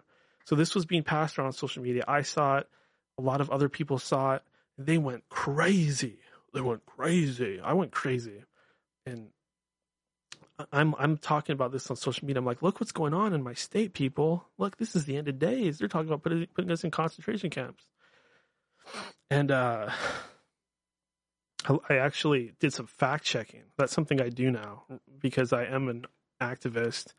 t- And for me to be able to do what I do, I need to fact check myself. Otherwise, I'm constantly going to be feeling dumb. And I recommend everybody do that as well. So I go online, I start fact checking. Is this true? Are they really planning to do this? Turns out it was like half true. I guess the Washington Health Committee had received thousands and thousands of phone calls telling whoever worked there that they were not going to go to a camp, that they were pissed off, you know, thousands of calls like this. I guess there was even death threats. And there were people in Washington state were calling the sheriff's departments, freaking out, talking about camps being dragged away. And uh, the Washington Health Committee responded said, "No, we were never talking about anything to do with camps or giving health officials authority to um, put people under quarantine or anything like that." I'm like, hmm. But it says in the law here that you could do that under certain circumstances. This is this is from 2016. It says that you could do that. This so there are things that were put into the law before the pandemic began that would allow them to do that. So that's why I say that it's like half true. I hope I'm not confusing you guys the way I explain things. Sometimes I explain things badly, like in reverse, but that's basically what's been going on here. And, and what I think is, I think that this is the reaction that they have been getting all over the world. We know that there have been riots in Australia because they have detention centers, quarantine camps. We know that they've had these riots. We've had these. Oh God, I'm so tongue tied tonight. They've had these riots in Germany. Uh, they're starting to have them in Canada. You know, for example, I went to the store the other day and I was coming out of the store and I see all these people gathered outside, like an army of people holding up signs that are against the mandates. These weren't Antifa or Proud Boys or anything like that. They were just normal Seattle families, normal Seattle families that are just deciding. There are even kids out there. They're deciding to go out there and do something about what's going on. They had some serious looks on their faces. So, what I think is happening is they've experimented and they've pushed us as far as we will allow them to push us for now. If they keep pushing us, they're going to get riots worldwide, which is a legitimate threat to either their power or their plan, right? Because those two things are very important to them their power and their plan. If you threaten either one, then you give them reason to back off a little bit and go back to normal partially. That doesn't mean the agenda is over. It just means they're going to back off enough to make all of us people that are saying it's the end of days look totally wrong and make all the things that we're saying look fake. And then over time, they'll keep working on the narrative, working on the argument. And once they get everybody convinced that it's okay to do certain things, then that is when they're going to kind of do the same thing again, but probably next time it'll be worse. So that's what, as of now, that's what I think is going on. But that's fine with me to a certain degree because I'm so tired of this and I'm not ready for the world to come to the come to an end. I have things I need to do. I want to get back to life. I want to get back to normal. And as I've said before, we know that it's not the end of days because the third temple in Israel has not even begun construction yet. That's something that's always bothered me about this. You know, the whole idea of it's on, this is it. The the signs aren't fully matching up. Some of them are. I do think that we're on the brink. I do think we're on the brink of the tribulation. It could start any day or any year, but we got to look at the facts we have to look at what signs that we've actually seen as biblical believers or spiritual people, or at least people that are curious.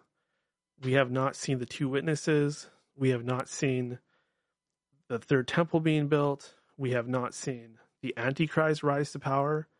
And the Antichrist is supposed to be the one that tells you to take the the beast, the mark of the beast, right? And it's supposed to go in your wrist or forehead. It's either going to be a chip going in your wrist that can be scanned, right? Or it, it's going to be an implant in your brain, like Neuralink, like what Elon Musk is working on. It's going to be either one of those things. It's not. I, I, I hear- I hear people say, "Well, that can also mean your arm because of this and this." Yeah, maybe, but probably not. It's probably got to be in your wrist or your forehead. Then you have all the other signs that haven't played out yet. We don't really know where we're at on the timeline. I'm sorry. I'm sorry. Um, you know, me personally, I was looking forward to seeing Christ, and I still am. So I'm a little disappointed. but this is a good thing overall. I mean, I want to get back to normal. You guys want to get back to normal.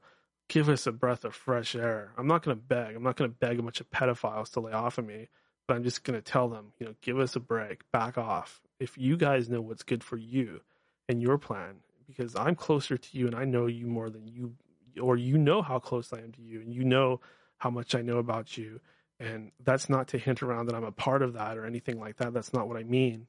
It's just I'm more intimate. I'm more intimate with the Illuminati than most people or other researchers or other anyone because I actually went down the rabbit hole and met people that were in that organization and um, you, you know learned things that are much more secret and deep than uh, they, they want me even talking about. You know, they, they've told me when and where I can talk about certain things, and um, it, it wasn't threatening at that point, but th- they have also threatened me as well and threatened my family.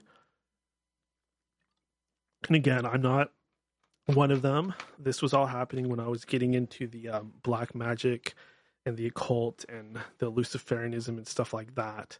That's when they began communicating with me through certain means. And I, I believe they still do it. Things have been quiet lately, which I like. You know, ever since I I became a you know a Christian or a higher vibration, better person at least. I have not had problems with possessed people. I have not had that type of freaky shit happening, which is great.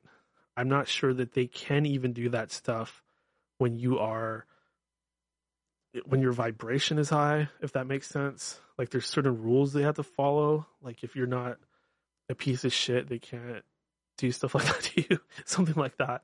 Um, you know, obviously it's more complicated than that, but I, I just don't want anything to do with that stuff anymore. It's I, I'm sorry if that makes me more boring than when I was this big like sorcerer occultist, but I just don't find that it does much for you. I, I find that you try to do things to make money or benefit yourself or change things, but everything comes with a price, right? It's all got a price tag on it. And for you to even be involved in the left hand or the black magic world or the Illuminati, um, definitely means you're probably involved in some sort of parasitic, vampiric, um, some stuff to do with blood, stuff to do with demons. It's all kind of along the same lines. And I get that it's more complicated. I totally get that. Um, I, I know that there's more to the Bible and the gods, and, and there's more to the whole situation. I fully intend to keep exploring that stuff, despite what Gregory Lessing Garrett thinks, or despite what he tries to do to me, or despite what some of these other rural hardcore types try to do to me, because I know that they're not really following the way. I know that Christ just came here to give us some basic truths about God. And a lot of that forceful stuff that comes from the church, it comes from paganism, it's Baal worship, you know, the old gods, they want you to submit to them. That's what that is all about. The real actual God, the Father source, this is who Christ was talking about. You got to go through him to get to the Father. So that kind of means it's a it's a clue that he's not going to speak to us directly like the gods of old that tell us to sacrifice a goat or sacrifice our children or something like that. If that makes sense, hopefully it does. Moving forward, um, I did want to mention that. Let's see, we got mandates and also Ireland just announced it's completely dropping all COVID restrictions and mandates. So another win, another big win for truth, another big win for freedom. It looks like the you know, shortly before this happened, the uh, CDC did admit that the boosters were not working. So there's another one. It, it's like it, just all fell apart within a few days. I had people telling me, "Oh, you better go get vaccinated." Howard Stern was saying that unvaccinated people should die. Imagine how he feels now that the narrative is sort of flipping. Howard's gonna look. Oh, he's gonna look bad. He's gonna look really bad. Yeah, he's probably already thinking of what he's gonna say, because now the people that were being forceful and being dicks about it and acting like they were right, now they all it's it's been exposed that they are sheep. Right? And that includes the majority of my family who ostracized ostracized me and um and uh, rejected me and um slandered me because my beliefs are different from theirs. You know, the, all of them, not all of them. There's a few that you know are cool that are you know a little bit more open minded and spiritual, but you know for the most part, just whatever it says on TV, whatever it says on the radio, whatever the other libtards believe. That's what we believe. Mm. Fuck them. Sorry, that's how I feel. Okay, moving on. Uh, so NFTs, NFTs. A lot of people are getting into crypto.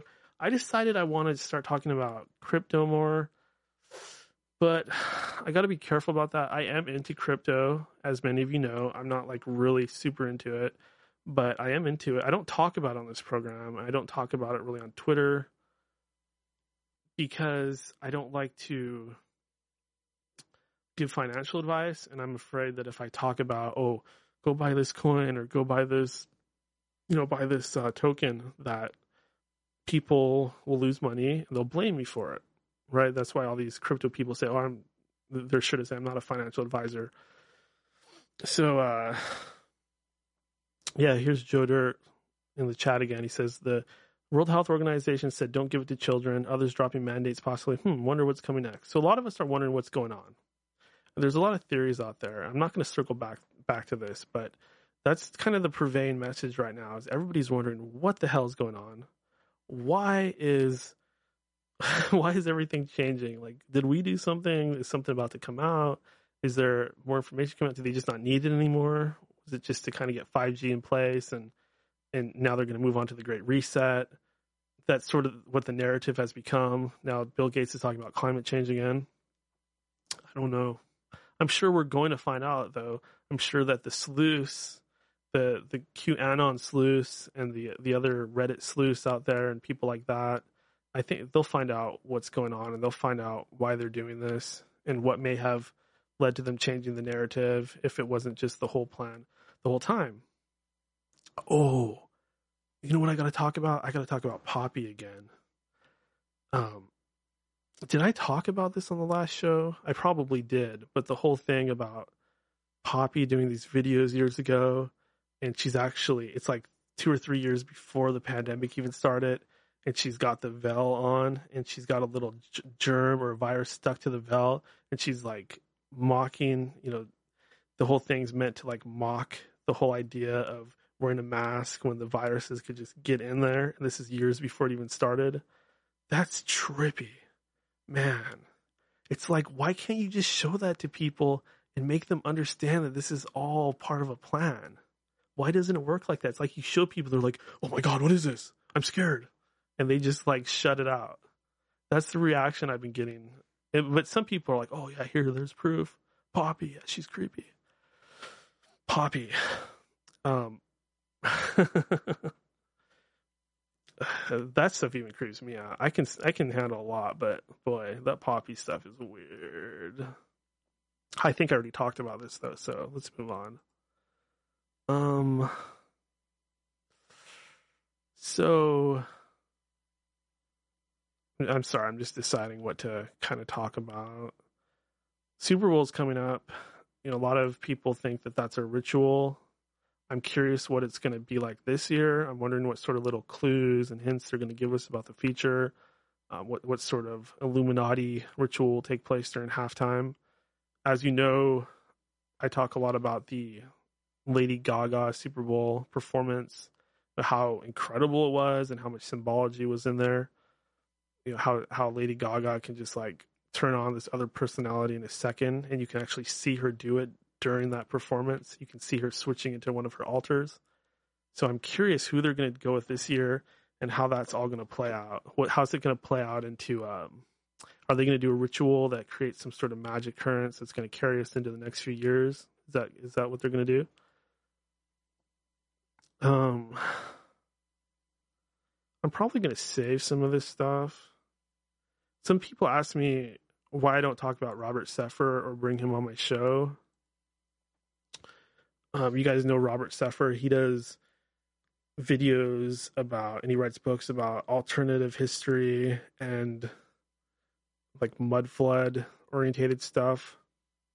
I actually did get into Robert Sepehr, but I came across something that I'm just being honest. I came across something that rubbed me the wrong way.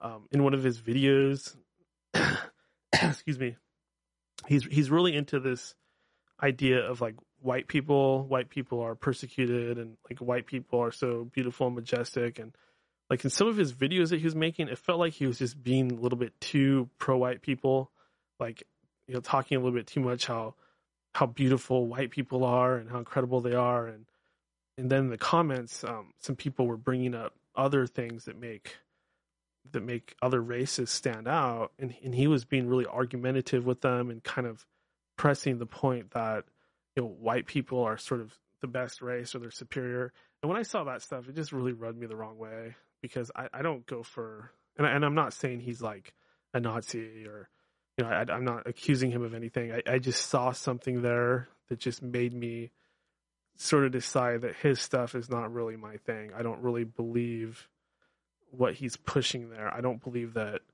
the white race is being subject to a genocide. That's just so stupid. I mean, come on.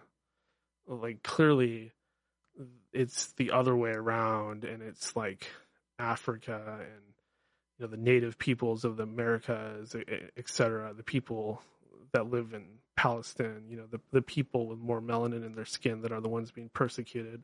I would never buy into that. Well, I can't say never. I did sort of buy into some of that stuff, you know, years ago um, a lot of what you'll see in the truth community is sort of this sort of pro Hitler mentality, which I, I hate now. I used to vibe to it because I would just believe everything that I read coming from the world of conspiracy or truth. And I was sort of led to believe that Hitler was this big hero against the uh, the cabal or the Illuminati, the, the Zionists. But you know, if you keep researching Hitler and you keep learning more about him, you'll learn that it wasn't really like that. He was actually being funded by these people, and he was being created by them, and he was a, he was a puppet of them, and he was meant to serve a particular purpose. That's what you will actually find if you if you keep getting into it. You're not gonna you're not gonna like Hitler as much as you not neo Nazis out there probably like him right now. uh, but what you should consider from the from the start is that Hitler is a fascist he's a fascist dictator. A good person is not a fascist dictator. A good person is not that controlling over their own people. Do you understand what I'm saying? A good person is not a fascist. A good person doesn't give credit to everything that they learned to the Jesuits, which is what Hitler did. He said the Jesuits mastered it. Everything I do is based on the Jesuits. See, Hitler was doing this because he had a lot of inf- inside information. He was very educated about the uh, cabal, the Illuminati, you know, those people, and and he knew certain things, and he he knew about what the Jesuits have done in the past, and he knew to emulate the Jesuits, and he knew what type of power that would give him.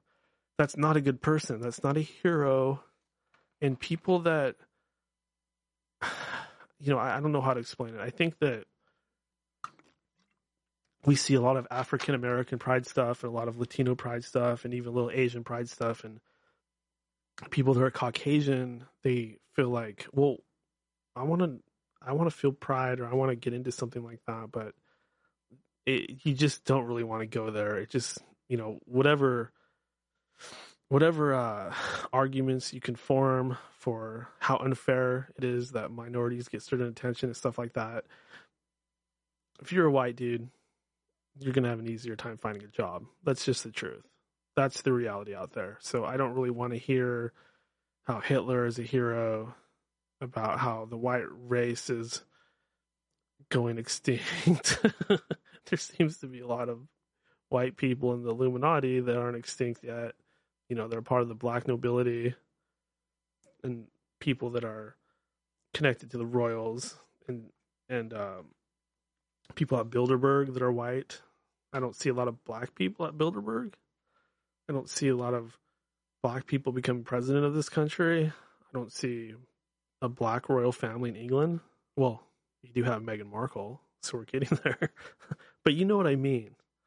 It's very obvious that there's no white genocide going on. There might be genocide of certain bloodlines. I'm open to that. Things about that that make sense. But, you know, fool me once, shame on you. Fool me twice, shame on me. Or fool me, like George W. Bush says. How does he say it? Fool me, you're going to fool me again. he says something that doesn't even make sense. Um, oh, we have some comments coming in. Um, somebody, apologies on Spanish chat. I'm not sure why you don't have more people watching. Wait, we all know probably a chord somewhere. You know, it's just kind of a slow day. I don't know what it is. Like the last show I did like this, tons of people showed up, tons of people wanted to jump on cam.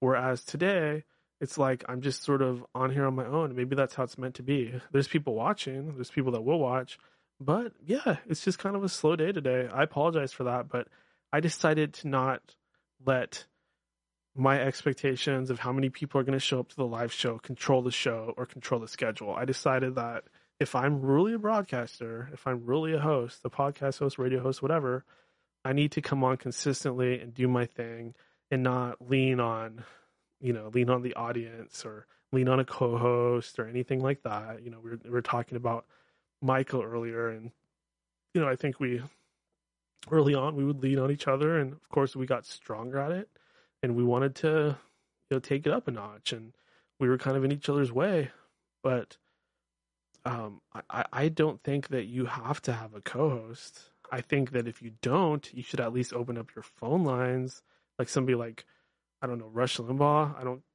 remember him having any kind of host or anything like that. He's pretty much the biggest radio guy of all time. Not that I agree with any of the bullshit that comes out of his mouth, but you you catch my drift. You don't like that's sort of a thing that I'll hear from time. Like, oh, Daniel, you're great. You just need a co-host. Well, I would love to have a co-host. I would if I if I had an unlimited budget, I would go find some young lady with triple D's and pay her salary to just come on my show and you know just talk about whatever whatever right that'd get a lot of viewers a lot of uh, a lot of new fans.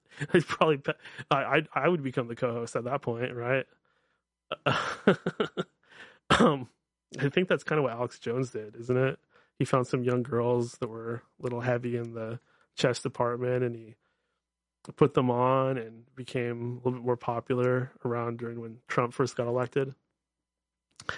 And, but no, seriously, I would if I had an unlimited budget, I would build a team kind of like the Howard Stern show. I'd find a Robin Quivers and I would find a Fred and I would put a show together. But it's just a podcast. I'm, you guys got to realize that that's not how this works.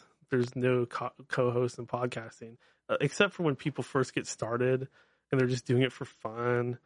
And, you know, some of these people do get paid by iHeartRadio or by, uh, what's Joe Rogan on? Spotify so some of these people do get paychecks. A lot of podcasts are regular radio shows that become podcasts. But no, not this cookie. I'm not going to ever have any co hosts because you guys are the co hosts. You can call in and join me at any time. Uh, moving forward, you know, I'm glad that this show went down like this today because I needed to talk about this. I need to get some of this stuff off my chest, especially this Greg thing. Like, I feel a lot better that I said my piece about it rather than you know all these people running around oh daniel you're such a horrible person you you were not kind to greg or you know this this way everybody has all the facts and if people come across that video he made of me which doesn't even make sense anyways at least now they know my side of the story or they can look it up, et cetera, et cetera. So I'm glad things came together this way. I just, you know, I'm I'm not cool with that guy anymore, and I would hate for people to not actually know how he can behave at times because people see a lot of different versions of me on here. Like they see my full personality. You know sometimes i'm cool sometimes i get a little angry. Not all my opinions are what you, you're going to agree with. And I, I think that's good that people see this side of him because i know a lot of people through this show hold him in very high esteem and that's fine. I mean you know that's great. I definitely want to help out my guests. But once that person starts coming after you in a really unfair manner it, it kind of makes me like, okay, I would want you guys to at least see my side of the story here and see how this person is in reality actually treating me and how he handles the situation where somebody, you know, drifts off from from his uh, what he would consider his teachings or his research or whatever. Not a good look. But again, we're taking the high road, moving on. And you know, there's plenty of other people that would like to come on the show that talk about similar things, that talk about the end of days and Christianity and you know, or or they might talk about the gods and the Anunnaki like Gary Wayne does. And I I intend to keep doing the show that way. I'm not going to turn this into a pure Christian broadcast because that would be boring. It really would. If you want to be preached to or if you want to go to church on Sunday, then go to church on Sunday. I'm not going to do that to you guys. I will talk about the Bible so long as it's relevant. I will talk about my beliefs, but my beliefs can change. I might wake up tomorrow and become a Buddhist. And if you have a problem with that, that's your problem. I'm not one of your sheep to shepherd, you know? Yes, Gary Wayne is very cool.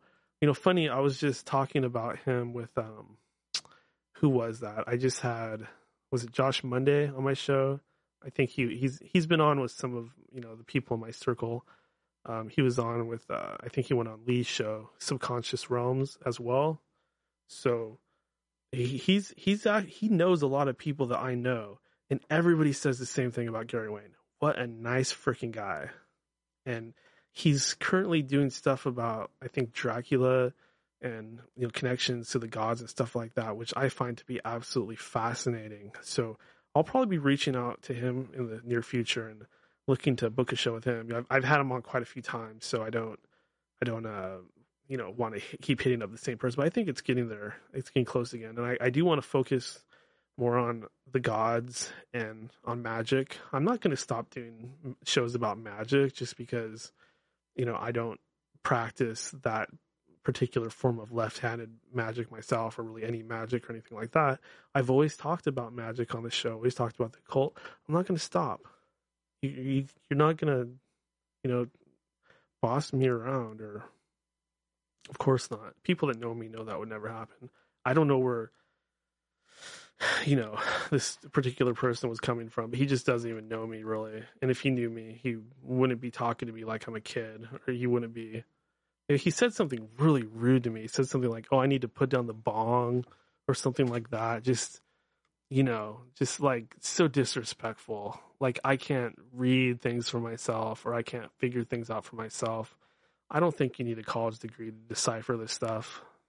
And I, I think that that's what's really threatening is just the idea that anybody, you know, any of you guys out there can do your own research and you can come to your own conclusions. And, and that's really what i want you to do. That's my mentality. Not to subjugate you to being forced to believe in anything. I, I am a believer in jesus christ but i'm more of a believer in his you know more eastern orientated thinking as opposed to the the pagan stuff which i feel was added to the bible so i, I have my own take on that and that's and that's fine okay so i keep circling back to that topic. Obviously, I was a little upset to, you know, see that somebody who I thought was a friend in the past is now hates me because I have a different perspective. Um, so I've been thinking more. Oh boy, I skipped right over the topic I was supposed to talk about. So uh, I do intend to talk more about crypto, but uh, I'm going to do it very lightly. And the reason why is because crypto has a lot to do with the Great Reset, with um, you know digital currency, paperless society. So it's a real integral part of what's going on. And like right now, everything's tanking. Bitcoin is just tanking. It's just going straight to the ground. It's sinking. I, I looked at this one. I was like, oh shit. Everybody's gonna be freaking out, right? But this is how they do it. Everybody, this is how they do it.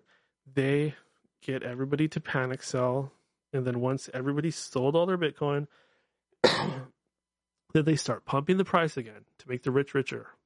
It's the same game they'll always have. Just hold. I'm begging you, just hold on to your coins. Don't sell them. Hold, you know, sell your couch before you sell your crypto.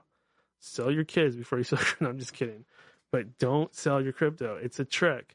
A lot of people buy into the FUD. FUD stands for fear, uncertainty, and doubt. Fear, uncertainty, and doubt.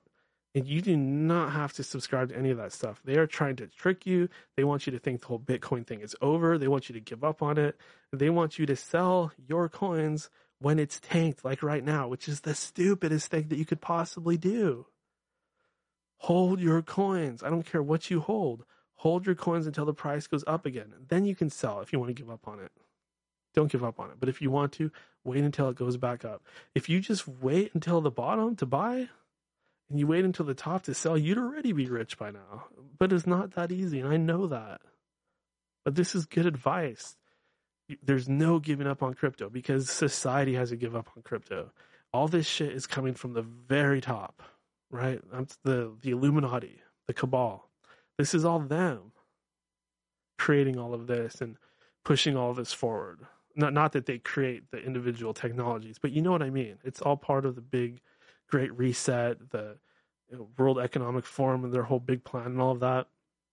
But besides that, I wanted to get into the topic of these NFTs, these digital pictures and things like that that people are selling and they're creating new ones every day. The whole idea is, okay, I'll buy this NFT and it's going to go up in value in the future.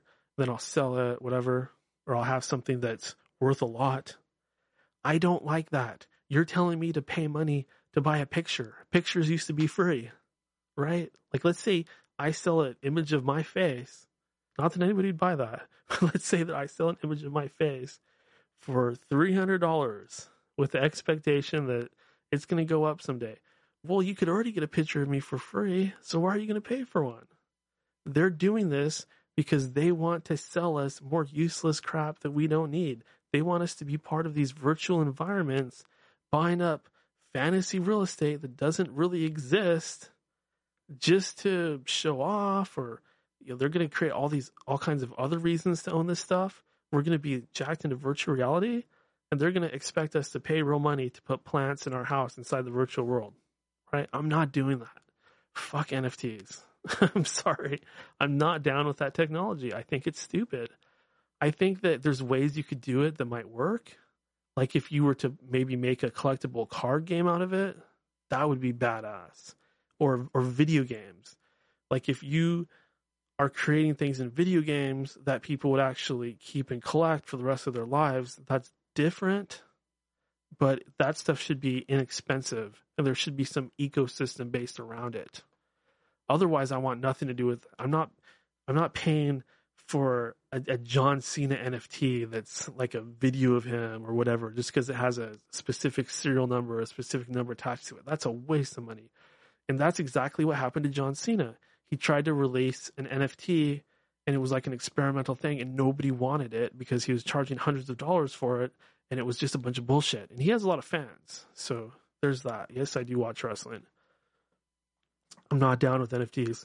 Now, my opinion could change and I, I do intend to talk about crypto. It's a hot topic right now. So if you want to come on this show and talk about your crypto picks, that's fine. But you know, we, we at the same time we got to be careful that we're not coming from too much of a position of authority, and we're not going to get people to go spend their money and then be mad at us, right? I saw, um, you know, this guy listened to. Uh, he's popular. His name's BitBoy. You know, pretty much everybody knows about him already, but Like he he tells people kind of what's going to happen in the crypto world, and if it doesn't happen, some people literally blame him for them losing money.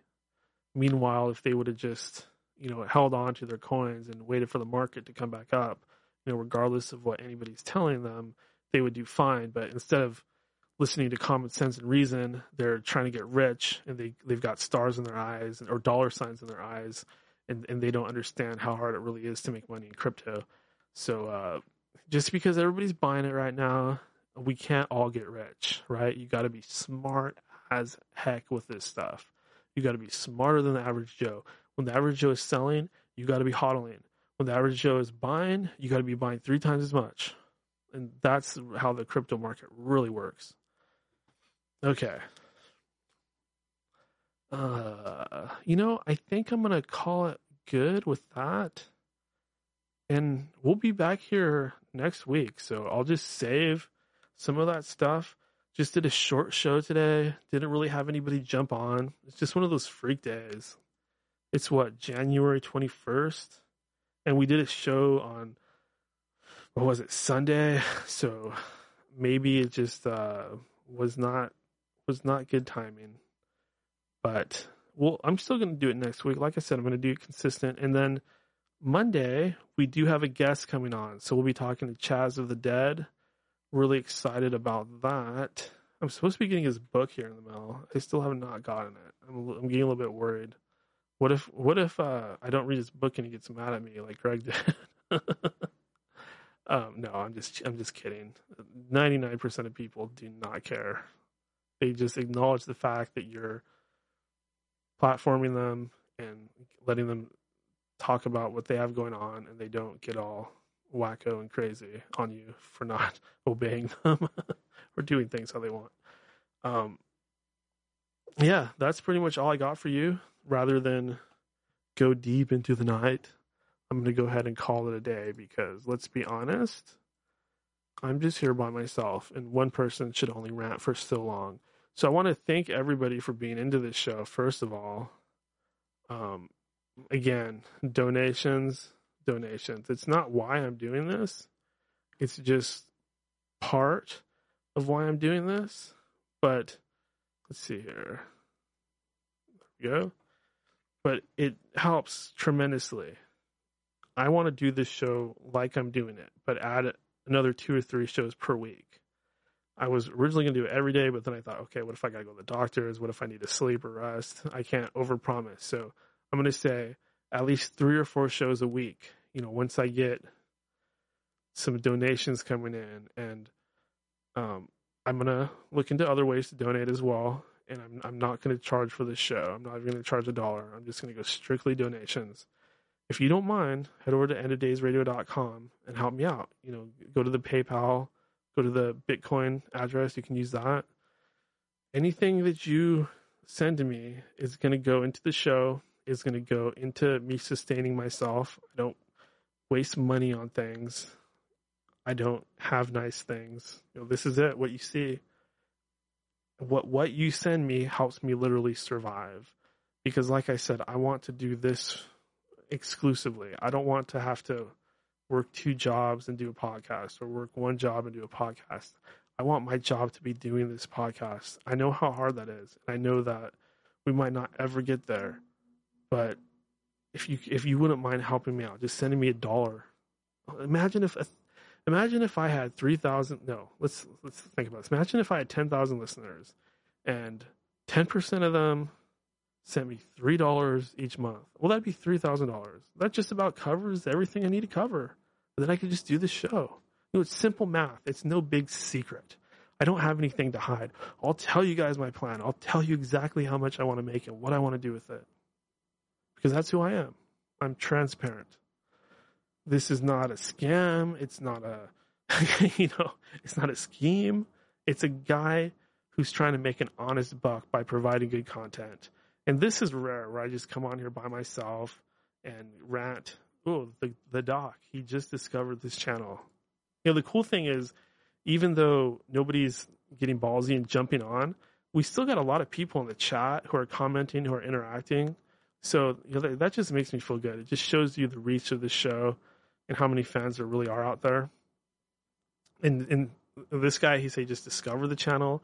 I love that. I mean, when somebody hey says, "Hey Daniel, just found your stuff." Oh my god, that's like, oh, says that he heard the occult reject interview. I love that. I got to get more into that. I got to keep going on more shows because you know I have a lot to say, and I typically have a lot of people coming on the line here, so we're gonna do it. But I got some stuff off my chest. I'm happy with it. I do invite you guys to uh, join me here. Ugh, where's my phone? Yeah. Well, we'll be back here Monday. Let's see. I'll bring up the website. Uh, January 28th, which is. Oh, hold on. That's not Monday. That's next Friday. I'm stupid. I apologize. It's a good thing I looked it up because that's how scatterbrained I am.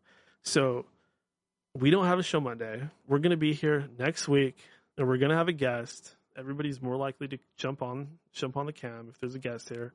So we're going to have a guest, and we're going to go ahead and do like a four hour show, and it's going to be awesome.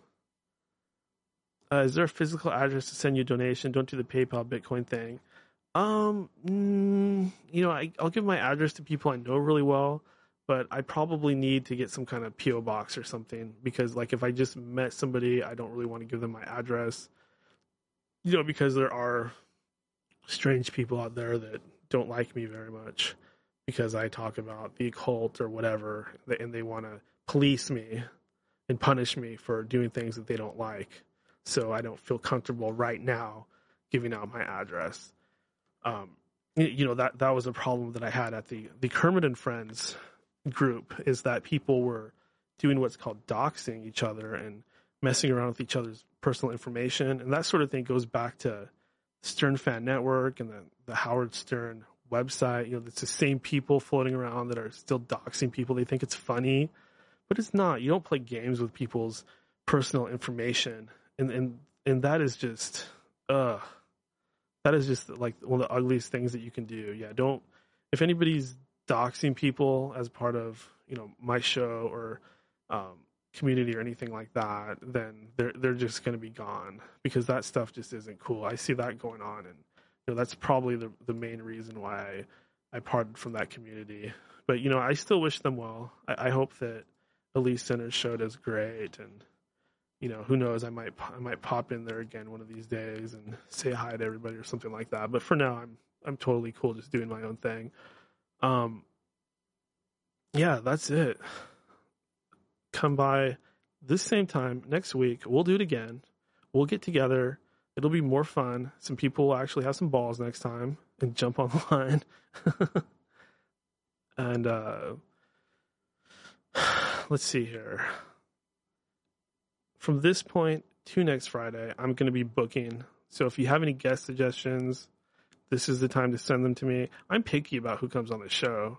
You know, hopefully I don't offend people, but I'm really picky about it, and um, I, I got to kind of be into it, I guess you could say. And I don't always reach out. This show is built up enough that I get a lot of probably half my guests or a third of my guests from just personal networking, where people are either contacting me through social media or they're being suggested by somebody or they're just asking me with an email if they can come on the show. So that's basically how it works nowadays. So um, I'd love to have your suggestions on, or I'd love to let you on, but you know, just keep in mind I might reject you. It's nothing personal or anything like that. It just means that the show's getting a little bigger, and I gotta have some sort of standards, and you know, I. I I still intend to let pretty much just anybody come on on the open line shows, but as far as sitting down for an interview, I gotta just have a little bit of an expectation. So I, I do apologize for that. Not that I need to apologize, but you know what I mean. Um, that's it. Go to endofdaysradio.com. I appreciate you guys so much for hanging out with me. You know, sorry I didn't have a guest tonight. Sorry that nobody really wanted to jump on the camera, but like I said, I think it was a great opportunity to flesh some things out and be honest about some things that were bothering me and and uh, you know say my side of things and say my piece.